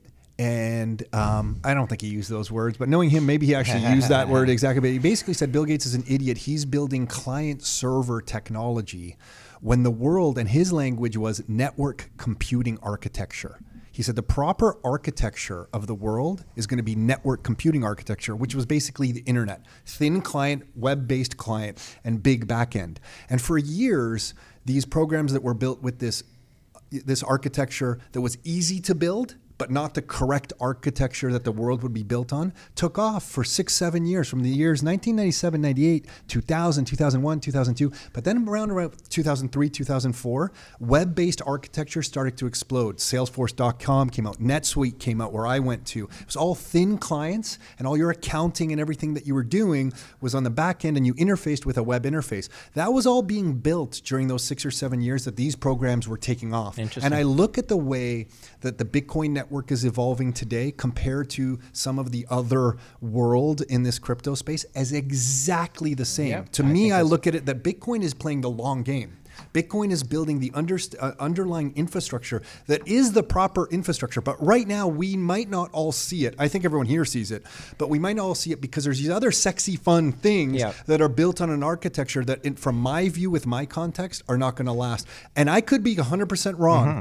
But that's when I see the Lightning Network and what's coming out. I'm Mm-hmm. like, this is the internet architecture all over again, but on the Yeah. monetary. So this is when I, when I talk to people about Ethereum, I I tend to use this analogy that you know, yes, you have the big shiny castle, right? All the sexy fun things you're talking about, but it's built. The castle is built on shifting sands, right? The foundation is not solid. That's the thing that Bitcoin is getting right. It is making sure the 21 million, right? The proof of work. This is what we need to ensure that the foundation is absolutely rock solid. And then you can start to build upwards and get all to the, the fun, sexy things can come on layer two, layer three. You can build upwards. They're still trying to figure out layer one while having all the fun, sexy things, but the layer one isn't set in stone. And, you know, the, not even getting into the economics of it. So I have a don't want to story, another story. Uh, Larry Ellison. So my business partner uh, had designed a software company uh, or founded a software company in Canada, and uh, Larry Ellison loved it and wanted to buy the company from my partner. And he comes into the meeting, and my partner goes, "Well, my company's worth like a hundred million dollars." And Larry Ellison goes, "It is. You're right. It's worth a hundred million to me, not to anybody else." and I'm not paying you a hundred million for it. Okay, and that's just I love his idea, and you know, to the right person, the point is, uh, scale matters. Um, Bitcoin, in its first principles, is the only true use of a blockchain. Yeah. Right? Decentralization, all these other blockchains can be accomplished more efficiently in some sort of centralized database. But you put blockchain in there just because you think you're, uh, you know, you're adding value or whatever. This over time will fix itself as well. You, you mentioned layer three. I don't think I'd heard that. What, what, what did you mention layer three? Yeah. What's a layer three? DeFi, all the oh, apps God, that all are, the uh, DeFi you know, stuff. all the Okay. DeFi and Yeah, all yeah, the stuff. So it. stacks and stuff that are already being layer three solutions. Uh, you have VC funds that are purely venture capital based on Bitcoin companies. Mm-hmm. So while you have a digital asset manager out there that says, oh, you have to be diversified and you have to own Bitcoin and Ethereum, and Raoul Paul says all this stuff. Well, you know, he's a good risk manager, but he's not the techie guy, right? Mm-hmm. I'd love to see you on with Raoul Paul just chatting back and forth some of his views and your views. Yeah, I'm not sure. I'd, I'd be happy to do it. I think you know. I think we share 95 Sure, I percent of the same Yeah. uh, the same stuff. And uh, But that last 5% changes well, a lot. that's what makes markets. Yeah, yeah. That's what makes Yeah, markets, right? Am I I, telling him he's wrong? No. Look, do I? Uh, am I short Ethereum? No. Mm-hmm. But do I believe that you know there's a potential for that not to live up to its uh, uh, Mm-hmm. billing, if you will? I, again, I don't want hate mail from all you ETH heads out there. No, okay? I think it's Uh, just an like, you know, observation. no, I think this is just observations. Everyone can have And their so, ideas and thoughts. Yeah. I'll, I'll tell you that uh, if you're a digital asset manager, imagine this: I'm a digital asset manager, and I know that I believe in Bitcoin. But if I just told everyone to b- buy Bitcoin, as a digital asset manager, then they'd say, I'll do it myself. So you got to pretend. You got to be like, I'm adding value with Sure. all these other coins, and I can do this and, And, that. and there's something I did learn from that those tech days. The Microsoft stuff went up in price like crazy. Okay. Like it did go on a five Yeah. or six year run because I knew back in 97, 98, 99 Mm-hmm. that the architecture was flawed. But it didn't stop that stuff from running for the next five years until the web architecture came out. Interesting. So some of the Ethereum stuff, this Yeah. is the way I look at it. I'm like, hey, I'm not going to be fooled twice here. Ethereum might go down as another 10x from here. It would not surprise me. It's the same thing I saw before. That's fair. In terms of, oh, sorry, go ahead, Mike. I was just gonna say, in uh, from what Jesse was mentioning earlier, and we're talking about new layers coming on, right? And it's it just to draw a very sort of crude picture, which the base layer being the asset, then you've got Bitcoin, the network being this level, you know, layer two, right, with Lightning and whatnot. Whatever other layers that are being built on it, it's like the the most important thing that people have to wrap their head around is that where do you want all these applications to be on some random blockchain or on the most secure network on the planet? That's it. Exactly right. And so if there's anything that's worth doing down the road, because we've had these, you know, we've had the the scale, the scalability sort of conversation. We've seen Bitcoin Cash branch off, fail, right? Because oh, it's got to be faster. It's got to be, you know, uh, it, it's it's got to be cheaper. All these things, right? And and the other eight thousand whatever coins that are out there saying, hey, we're better at this and that.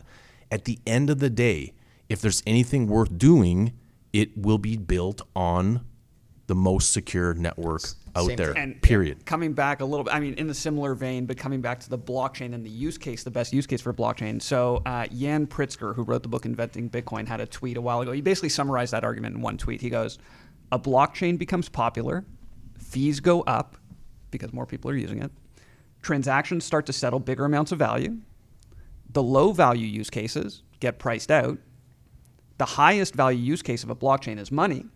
Well, Bitcoin is money. Well, congratulations. Your blockchain is now an IOU for Bitcoin, or is now a Bitcoin IOU database, but with weaker settlement assurances. That's it. There's right? one uh, here. We'll, we'll get to wrap. I want to share one other thing that Larry Ellison taught me. I remember working there, and I remember the guy had a billion dollar credit line. I could never understand it. I, as a you know, I was young in my 20s, in awe by the guy, and I al- always wondered why does this guy have a billion dollar credit line with a balance of like 950 million on it. And I came to learn many years later that when you have good assets, you don't sell them. And Larry Ellison had the Oracle shares. And he put a big fat credit line on there and he was just borrowing money against his Oracle shares. He never sold his great assets. Mm-hmm. So for for something I kind of live by is that if you have great assets and Bitcoin to me might be the asset of assets, you hold them. You do not sell them. So uh, just something I learned from mm-hmm. watching that guy and, and thinking how fool. I remember thinking in my twenties, what a fool. Like I literally thought that of a billionaire. I thought, what mm-hmm. you know, what a fool. This guy has a credit line when he has all this money. He could just have zero dollar balance here on the uh-huh. credit line. Uh-huh. It was a big mind shift for me. As, as as simple as that might sound, for me, that was like I didn't get it, and now I get it acquire great assets. If you're going to have some property, have some property. If you're going to have some Bitcoin, but once you have your good assets, never sell your great assets, right? Anyway, I want to wrap up with just how to reach all of you. So, Jesse, do you want to start your book, your Twitter handle, Yeah, website? sure thing. So uh, on, Twitter at Jaber J A Y B E R J A Y, and I think I hope a lot of listeners know the book uh, Magic Internet Money, a book about Bitcoin. I was interviewed by you with with Greg, obviously, because Greg is the uh, the ringleader here um, a while back. So that's a great episode to listen to. I, when when did we do that one? I can't remember. Uh, my memory's Mar- shot. May? Could it have been May? I think it was May. We'll go with that. yeah, We'll go with that. early summer. Early summer. It's on the list. Yeah, yeah. Yeah, if you go to yeah. rockstarinnercircle.com forward slash podcast, you will find Jesse Berger on there multiple times now. Okay. Yeah. So anyway, the book's available on Amazon. I have a little website, uh, magicbitcoinbook.com. Um, it's a great. You mentioned the sort of A to Z of Bitcoin. I, I'm trying to cover a myriad of different topics about Bitcoin, letting you know people that are unfamiliar with it just dip their toe into you know the vast array of topics that Bitcoin touches. You do a great job of it in that book and, as well. and I try to do it in as friendly a way as possible. It's a very approachable book. It's you know you can just flip through one page. Every page is its own little siloed argument, so it's not. I try not to be too intimidating. Just very approachable book. Anyway, so that's where you can Thank find you. me, and that's what I've done. Thank you. Greg. Yeah, great book. Uh, you know, I, I, I believe strongly in it as a, uh, a core of uh, your reading material that you need to. Learning about Bitcoin uh, is a a thousand hour education. Oh, yeah. Okay. And so you have all these experts that say Bitcoin won't make it, and they well, I've studied it for four hours. Oh, you have, have you? Okay. So so like that- it's that you meme, "I'm new to Bitcoin, I'm that's here to fix it." Yeah, exactly. So so you got it. But but let's take a step back in terms of. Uh, Personal finance. Uh, you brought that up about uh, you couldn't believe that uh, Larry Ellison had that line of credit. I'll go out on the limb here and tell your listeners don't pay down your debt. Why would you ever pay down debt when interest rates are at the lowest rates in history? In fact, you may not have enough debt. okay? And I'm not telling you to go out and leverage yourself and put it in Bitcoin, but maybe you put a bit of it in Bitcoin. You put a bit of it in other hard assets. Because what is debt? Debt is a contract that you, let's say, borrow $1,000 and in 10 years you'll pay that $1,000 back. But the purchasing power of that $1,000 in 10 years is going to be a fraction of what it was worth today. The person that's an idiot is the person that's lending you the money, not you for taking the money. It's the person that's lending you the money. Oh, the irony. And you need to take advantage of that. So, my whole life has been spent in risk markets. Uh, Jeff Booth uh, provided me a very nice compliment just the other day. He said, uh, I said, uh, I was on this podcast and I tweeted out, uh, 45 minutes with uh, Jeff Booth is uh, equivalent to one college degree, and 45 minutes with Foss is like dental surgery. And he and he he came back and he goes, Foss is t- way too humble, and he's also hilarious, uh, but he has w- learned a lot from me as a risk manager. And I appreciate that because look, um, what have I done? Uh, I survived 30 years in markets that generally take you and chew you and spit you out in about a five year. There's very few people that survive 30 years, okay? And if you do, it's probably because you did something right. And doing something right includes admitting when you've been wrong. And the biggest problem I have with risk managers out there that claim they're risk managers is that they stick with an outdated thesis and they're going to go to their grave. And I've actually seen people get carted off the trading floor when the pressure of a of a uh, a trade going against them actually caused a heart attack. Okay, and so that's some of the efficient things that happen in markets. Okay, the guy that's too stupid fixes its own problem. I mean, okay? it sounds brutal laughing, but I mean, it- what can you do? But uh, you're there. It's, it happened right in front of me. The gurney went right across in front of me. I'm like, okay, well, look, markets are efficient. It's very interesting, right? So anyway, uh, it's just, and I'm not laughing, by the way. It was, and he did not die, so thank goodness for that. Um, I'll just tell you, uh, trading risk is all about trading probabilities, and we talked about you know that probability analysis. Um, I can't be 100% certain, ladies and gentlemen, but this is the best. I will say this: it's the best risk-adjusted opportunity I've ever seen in 30 years of managing risk. And people say, "Oh yeah, well, what's managing risk?" And I'll just tell you, it's when you go to work in 2007, 2008, and actually March 2009 when the world was ending. Okay, so I don't care people say it didn't end. You have no idea how close it was to ending. Everybody was insolvent. Every single financial institution was insolvent, and the Fed did what they had to with these things called troubled asset relief programs or TARP and all this. But we blew our load. We cannot do that again. Okay? We have we can't even taper now. Markets around the world will collapse if the US tries to taper. Oh, what, look, what happens when US dollar uh, appreciates around the world? All emerging economies get destroyed. And tapering would equivalent would be the equivalent of increasing the value of the US dollar. All fiats are melting. The US dollar is just the one that melts the slowest when you stop tapering. Can't do it, guys. It's only math. Borrow money, be smart, and prepare for situations where cycles have now gotten shorter and shorter. Okay? Because it took three years for 2000, the, the great financial crisis to, to, to settle itself. The COVID crisis settled itself in about three months. The, in financial in financial Yeah, that's a world, good way to think okay, of it, yeah. and the next one's going to settle itself even shorter, meaning it's going to crash faster. So how fast did COVID go? Like, I mean, compared to the great financial crisis, COVID was a, a, a- absolute elevator down, right?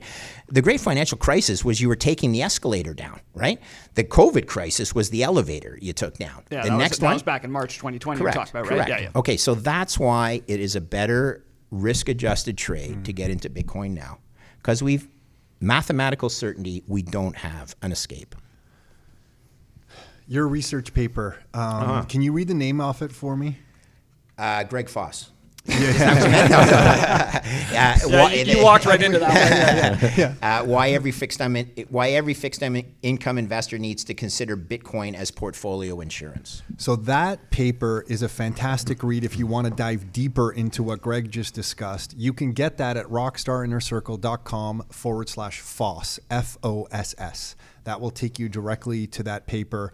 It is a fantastic read of Greg's story, kind of like your life's journey almost through the markets, Mm-hmm. and then the way you view Bitcoin. So, anyone who's into what Greg's world is all about or has been about, that's a great, uh, great paper. So, And I thank you guys for publishing it because I think it's been downloaded quite a few times. I we mean, should actually get people- the number. Well, it's it's it's yeah, it's it's your page on our website is one of the most popular pages on the website. Yeah. So Uh, well, thank there- you. there and, you and I, but I appreciate that because look, I, I but it's some people on Twitter, right? They want everything, and can you please explain, you know, this whole thing about how we can't taper? And I'm like, you think I'm going to do that in 45 words or less? I just I just punch up this. Uh, Rockstar Inner Circle, and I just say, read this. And people literally, and this is, It- it- I'm, I'm flattered. Okay. I can't believe, I've had this a number of times. I can't believe I took four years of university and I learned more from your paper than I did in taking four years of finance. Well, Greg, I've, I've read a lot of, since 2008. Nick and I have both read a lot of books on finance, Mm-hmm. the financial world, monetary policy, central banking system, the whole works. I had to read. I, there was I don't know which chapter it was. I think I had to read it three times because it was so dense that I had to digest Right, it was probably on the pricing, how you price bonds, and, and- correct, but it's correct. only math. And look, it's and and if funny thing is, if you understood physics, lots of people don't. But if you understood understood understood physics in grade eleven, you'd be a great bond trader. Okay, and uh, that's because acceleration is convexity and velocity is duration, and pricing a bond is duration and convexity, and physics is velocity and acceleration. Okay, and what is a debt spiral? velocity and acceleration. Okay, so Bitcoin solves the debt spiral. Both of them are only mathematics, and uh, I don't want to get too granular, but I, I am now writing for Bitcoin Magazine. I've put out two uh, two publications that, Sweet. and and actually thank you. And uh, you know what? But and I I'm, I'm a paid writer, and I'm not. I actually haven't taken any payment. They've offered to pay me, and I haven't taken any payment yet. And I'm debating whether I'll do, uh, donate it to the core devs, or I already uh, contributed to the core dev community. So um, anything I make from that will find its way to the core devs. Uh, you know, through through all these uh, all, all these various ways of uh, contributing to the core devs. But uh, there's some unbelievable people in the Bitcoin community, incredibly intelligent. Larry Lepard, I wanted to mention a specific shout out to my friend Larry Lepard. maybe just before you go on, if anyone out there has benefited from Bitcoin and they do want to uh, donate to core devs, bit, bitcoindevlist.com. Just That- like just like it sounds, Perfect. Bitcoin DEV That's uh, is list that dot- that's Matt Odell's That Matt Odell's. Okay, yeah. okay. So I do it through GitHub and uh, and and all that. That's but, uh, just an easier yeah, way to- yeah. yeah. So so here's here's what I wanted to mention about the, the- who I've met down in. Um, in uh, Bretton Woods, I met a gentleman, Larry Lepard, okay, Lawrence Lepard, who's a gold guy, who actually is giving a conference uh, to gold investors at the end of October that he uh, asked me to pre read his speech. Uh, very flattered, okay? Um, this is a guy who was a perfect risk manager who understood that you shouldn't, you should accept gold and Bitcoin and hope and and it's like going to the horse track and saying, "Hey, I'm betting on a quint, uh, you know, a trifecta." Uh, you don't need to say who's going to win it. You just need to pick the three horses that are going to win. And he is markedly different from those other gold bugs out there that actually pretend they know anything about Bitcoin and that it's not going to succeed. So, shout out to Larry Lepard, who I met down in uh, Bretton Woods. He's in in Boston. Uh, around Christmas time, I hope to go back to Boston to settle up a bet with another gold bug that I met down in uh, in in Boston. Uh, sorry, in Bretton Woods. Who uh, we have a price target, a bet on a price target for Bitcoin by the year end. And I could give a shit where whether I win or lose. I just want to have dinner with these guys, and we'll look up Jason Lowery when we're down there because uh, there is so many smart people in this space. And you learn so much by just sitting at a table and listening to experiences, including the people you have to listen to people that go against your thesis. Okay? Because the best risk managers don't look at research that confirms their bias, which is natural human. Oh, you're going to be so smart. You own Bitcoin. It's going to this price target. Read the research that says Bitcoin is the Ponzi. And then when you poke holes in that research and realize they don't understand what they're talking about, then you're comfortable with your own thesis. Okay. So that's what good risk management's all about. Can I just mention something on that specific Mm-hmm. point? That's what made me go m- pretty much all in on, Bitcoin is when I was listening to Peter Schiff. Remember, my background was understanding gold. Right. When I under when I heard him defend gold and his arguments, and I knew his arguments maybe better than he knew them. Right. And knew that his arguments were weak. That was my. You know how you, there's that comment that you should never meet your heroes or whatever. That was my realization that oh my gosh, the, this this particular person that I was listening to on the gold front Mm-hmm. didn't understand what he was talking about in this Bitcoin world. Right. And it made me, it, it gave me the confidence to just go much more aggressively into Bitcoin. As weird as that sounds. Yeah. Well, ha- Peter I- McCormack, I'll- you may or may not know, I, I was invited on Peter McCormack's show to debate Peter Schiff. And uh, McCormack was on my side, and I think we did a pretty good job of getting the point across that Peter Schiff is a horrible risk manager. And Peter Schiff at one point responded, I don't care. So I called him out as being a horrible risk manager, and he goes, I don't care. And I'm like, wait a minute, your fiduciary responsibility to your unit holders is for you to be a good risk manager, and you just told me you don't care that you're a, a horrible risk manager, and he actually did. So, the, as the Bitcoin world does, and they, they they did a quick sixty seconds because I started the I started the debate off. That was a Peter, great I- clip. I know what it? you're talking yeah, Yeah, about. the guy goes, and then thirty seconds later, and when it was really sixty minutes later. Okay, but then For those people who don't know, I need to slow down and explain this. What happened was Greg starts this chat with Peter Schiff and Peter McCormack by saying, I'm really going to take it easy. And I don't know if you, you know, I'm just going to be gentle. We're going to have a cordial discussion here. I will not get aggressive on anything. And then this little clip cuts and it says, you know, 30 seconds later, and you just see Foss going at Schiff aggressively. So it was just, uh, yeah, it was a great little clip. Well, I, I didn't realize you guys had seen it, but see, all I'm saying is this: look, I've done this for 30 years. Like, it's I didn't realize the lack of people out there that have really been able to experience all the stuff I've experienced, and uh, the the truth is, every I'm spiritual. I've told you guys this. Everything happens for reason. No, anyway, listen. Um, uh, you meet such great people, um, and you realize, as Jesse said, we are rowing in the same direction. It's very simple. Why? guys look i've worked hard in my life i'm privileged uh, i don't need bitcoin price to go up but my kids need an insurance policy and bitcoin is my insurance policy okay that simple it is the best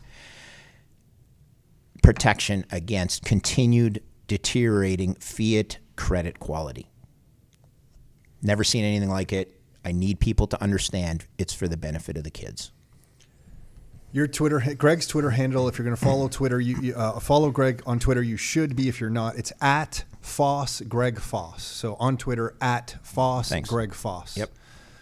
Thanks for that, Greg. awesome Mike, wrap us up here. Where can people find you on Mondays, not Fridays? On Monday nights, what time on Monday? How do people join? Where's the website? What's your Twitter handle? So I've got a Telegram group for anyone who has the app. Uh, it's just bitcoinbullets.ca.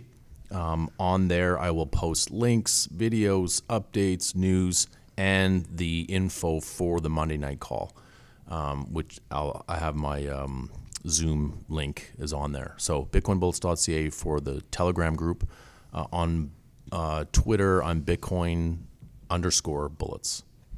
On Twitter at Bitcoin underscore bullets. And if you're listening to this while you're driving, all of these links for Jesse Berger's book and his Twitter handle, Greg Foss's Twitter handle, and his research paper, Mike's Twitter handle, and your Telegram group, we will have that all at rockstarinnercircle.com forward slash podcast. You'll find links to everything there. Guys, I just really want to thank you, Mike, for what you're doing because you don't need to be sitting down on Monday educating people the way you are and helping one by one like it is huge. So thank you. No, seriously. As as somebody here who wants everyone to benefit of for the next few years, I thank you personally. I mean, you're doing heroes work here. So thank you. Greg for everything that you're doing teaching all of us because sometimes I think when you have 30 years experience managing risk, you maybe take for granted your level of knowledge, and then you meet us, and you're like, how, how do these guys not understand physics and how it applies to the credit market?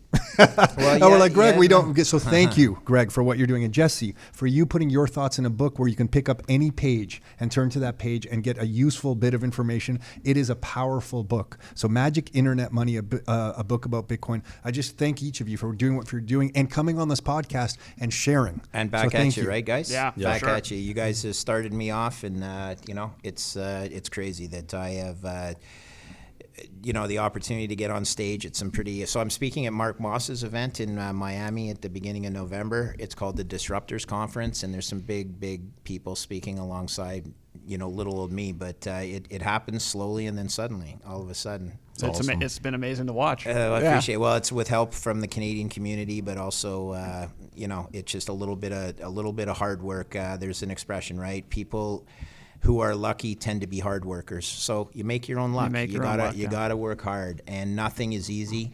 But I will tell you that every single bit of research you do on Bitcoin is so enlightening, and you. I, I honestly think there's a chance that St- Satoshi was an alien. And I say that tongue in cheek, but it is such a brilliant technology. It's almost like it was imported from another world.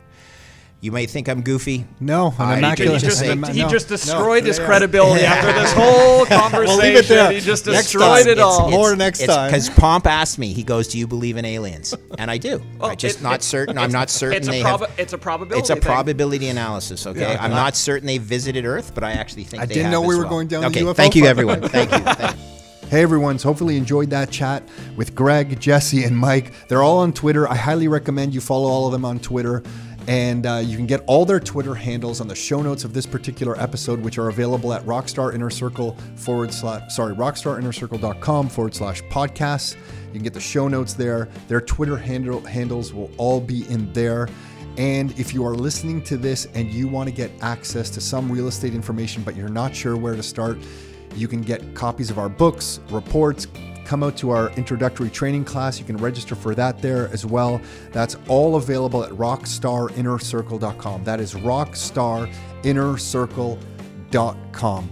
Until next time, your life, your terms.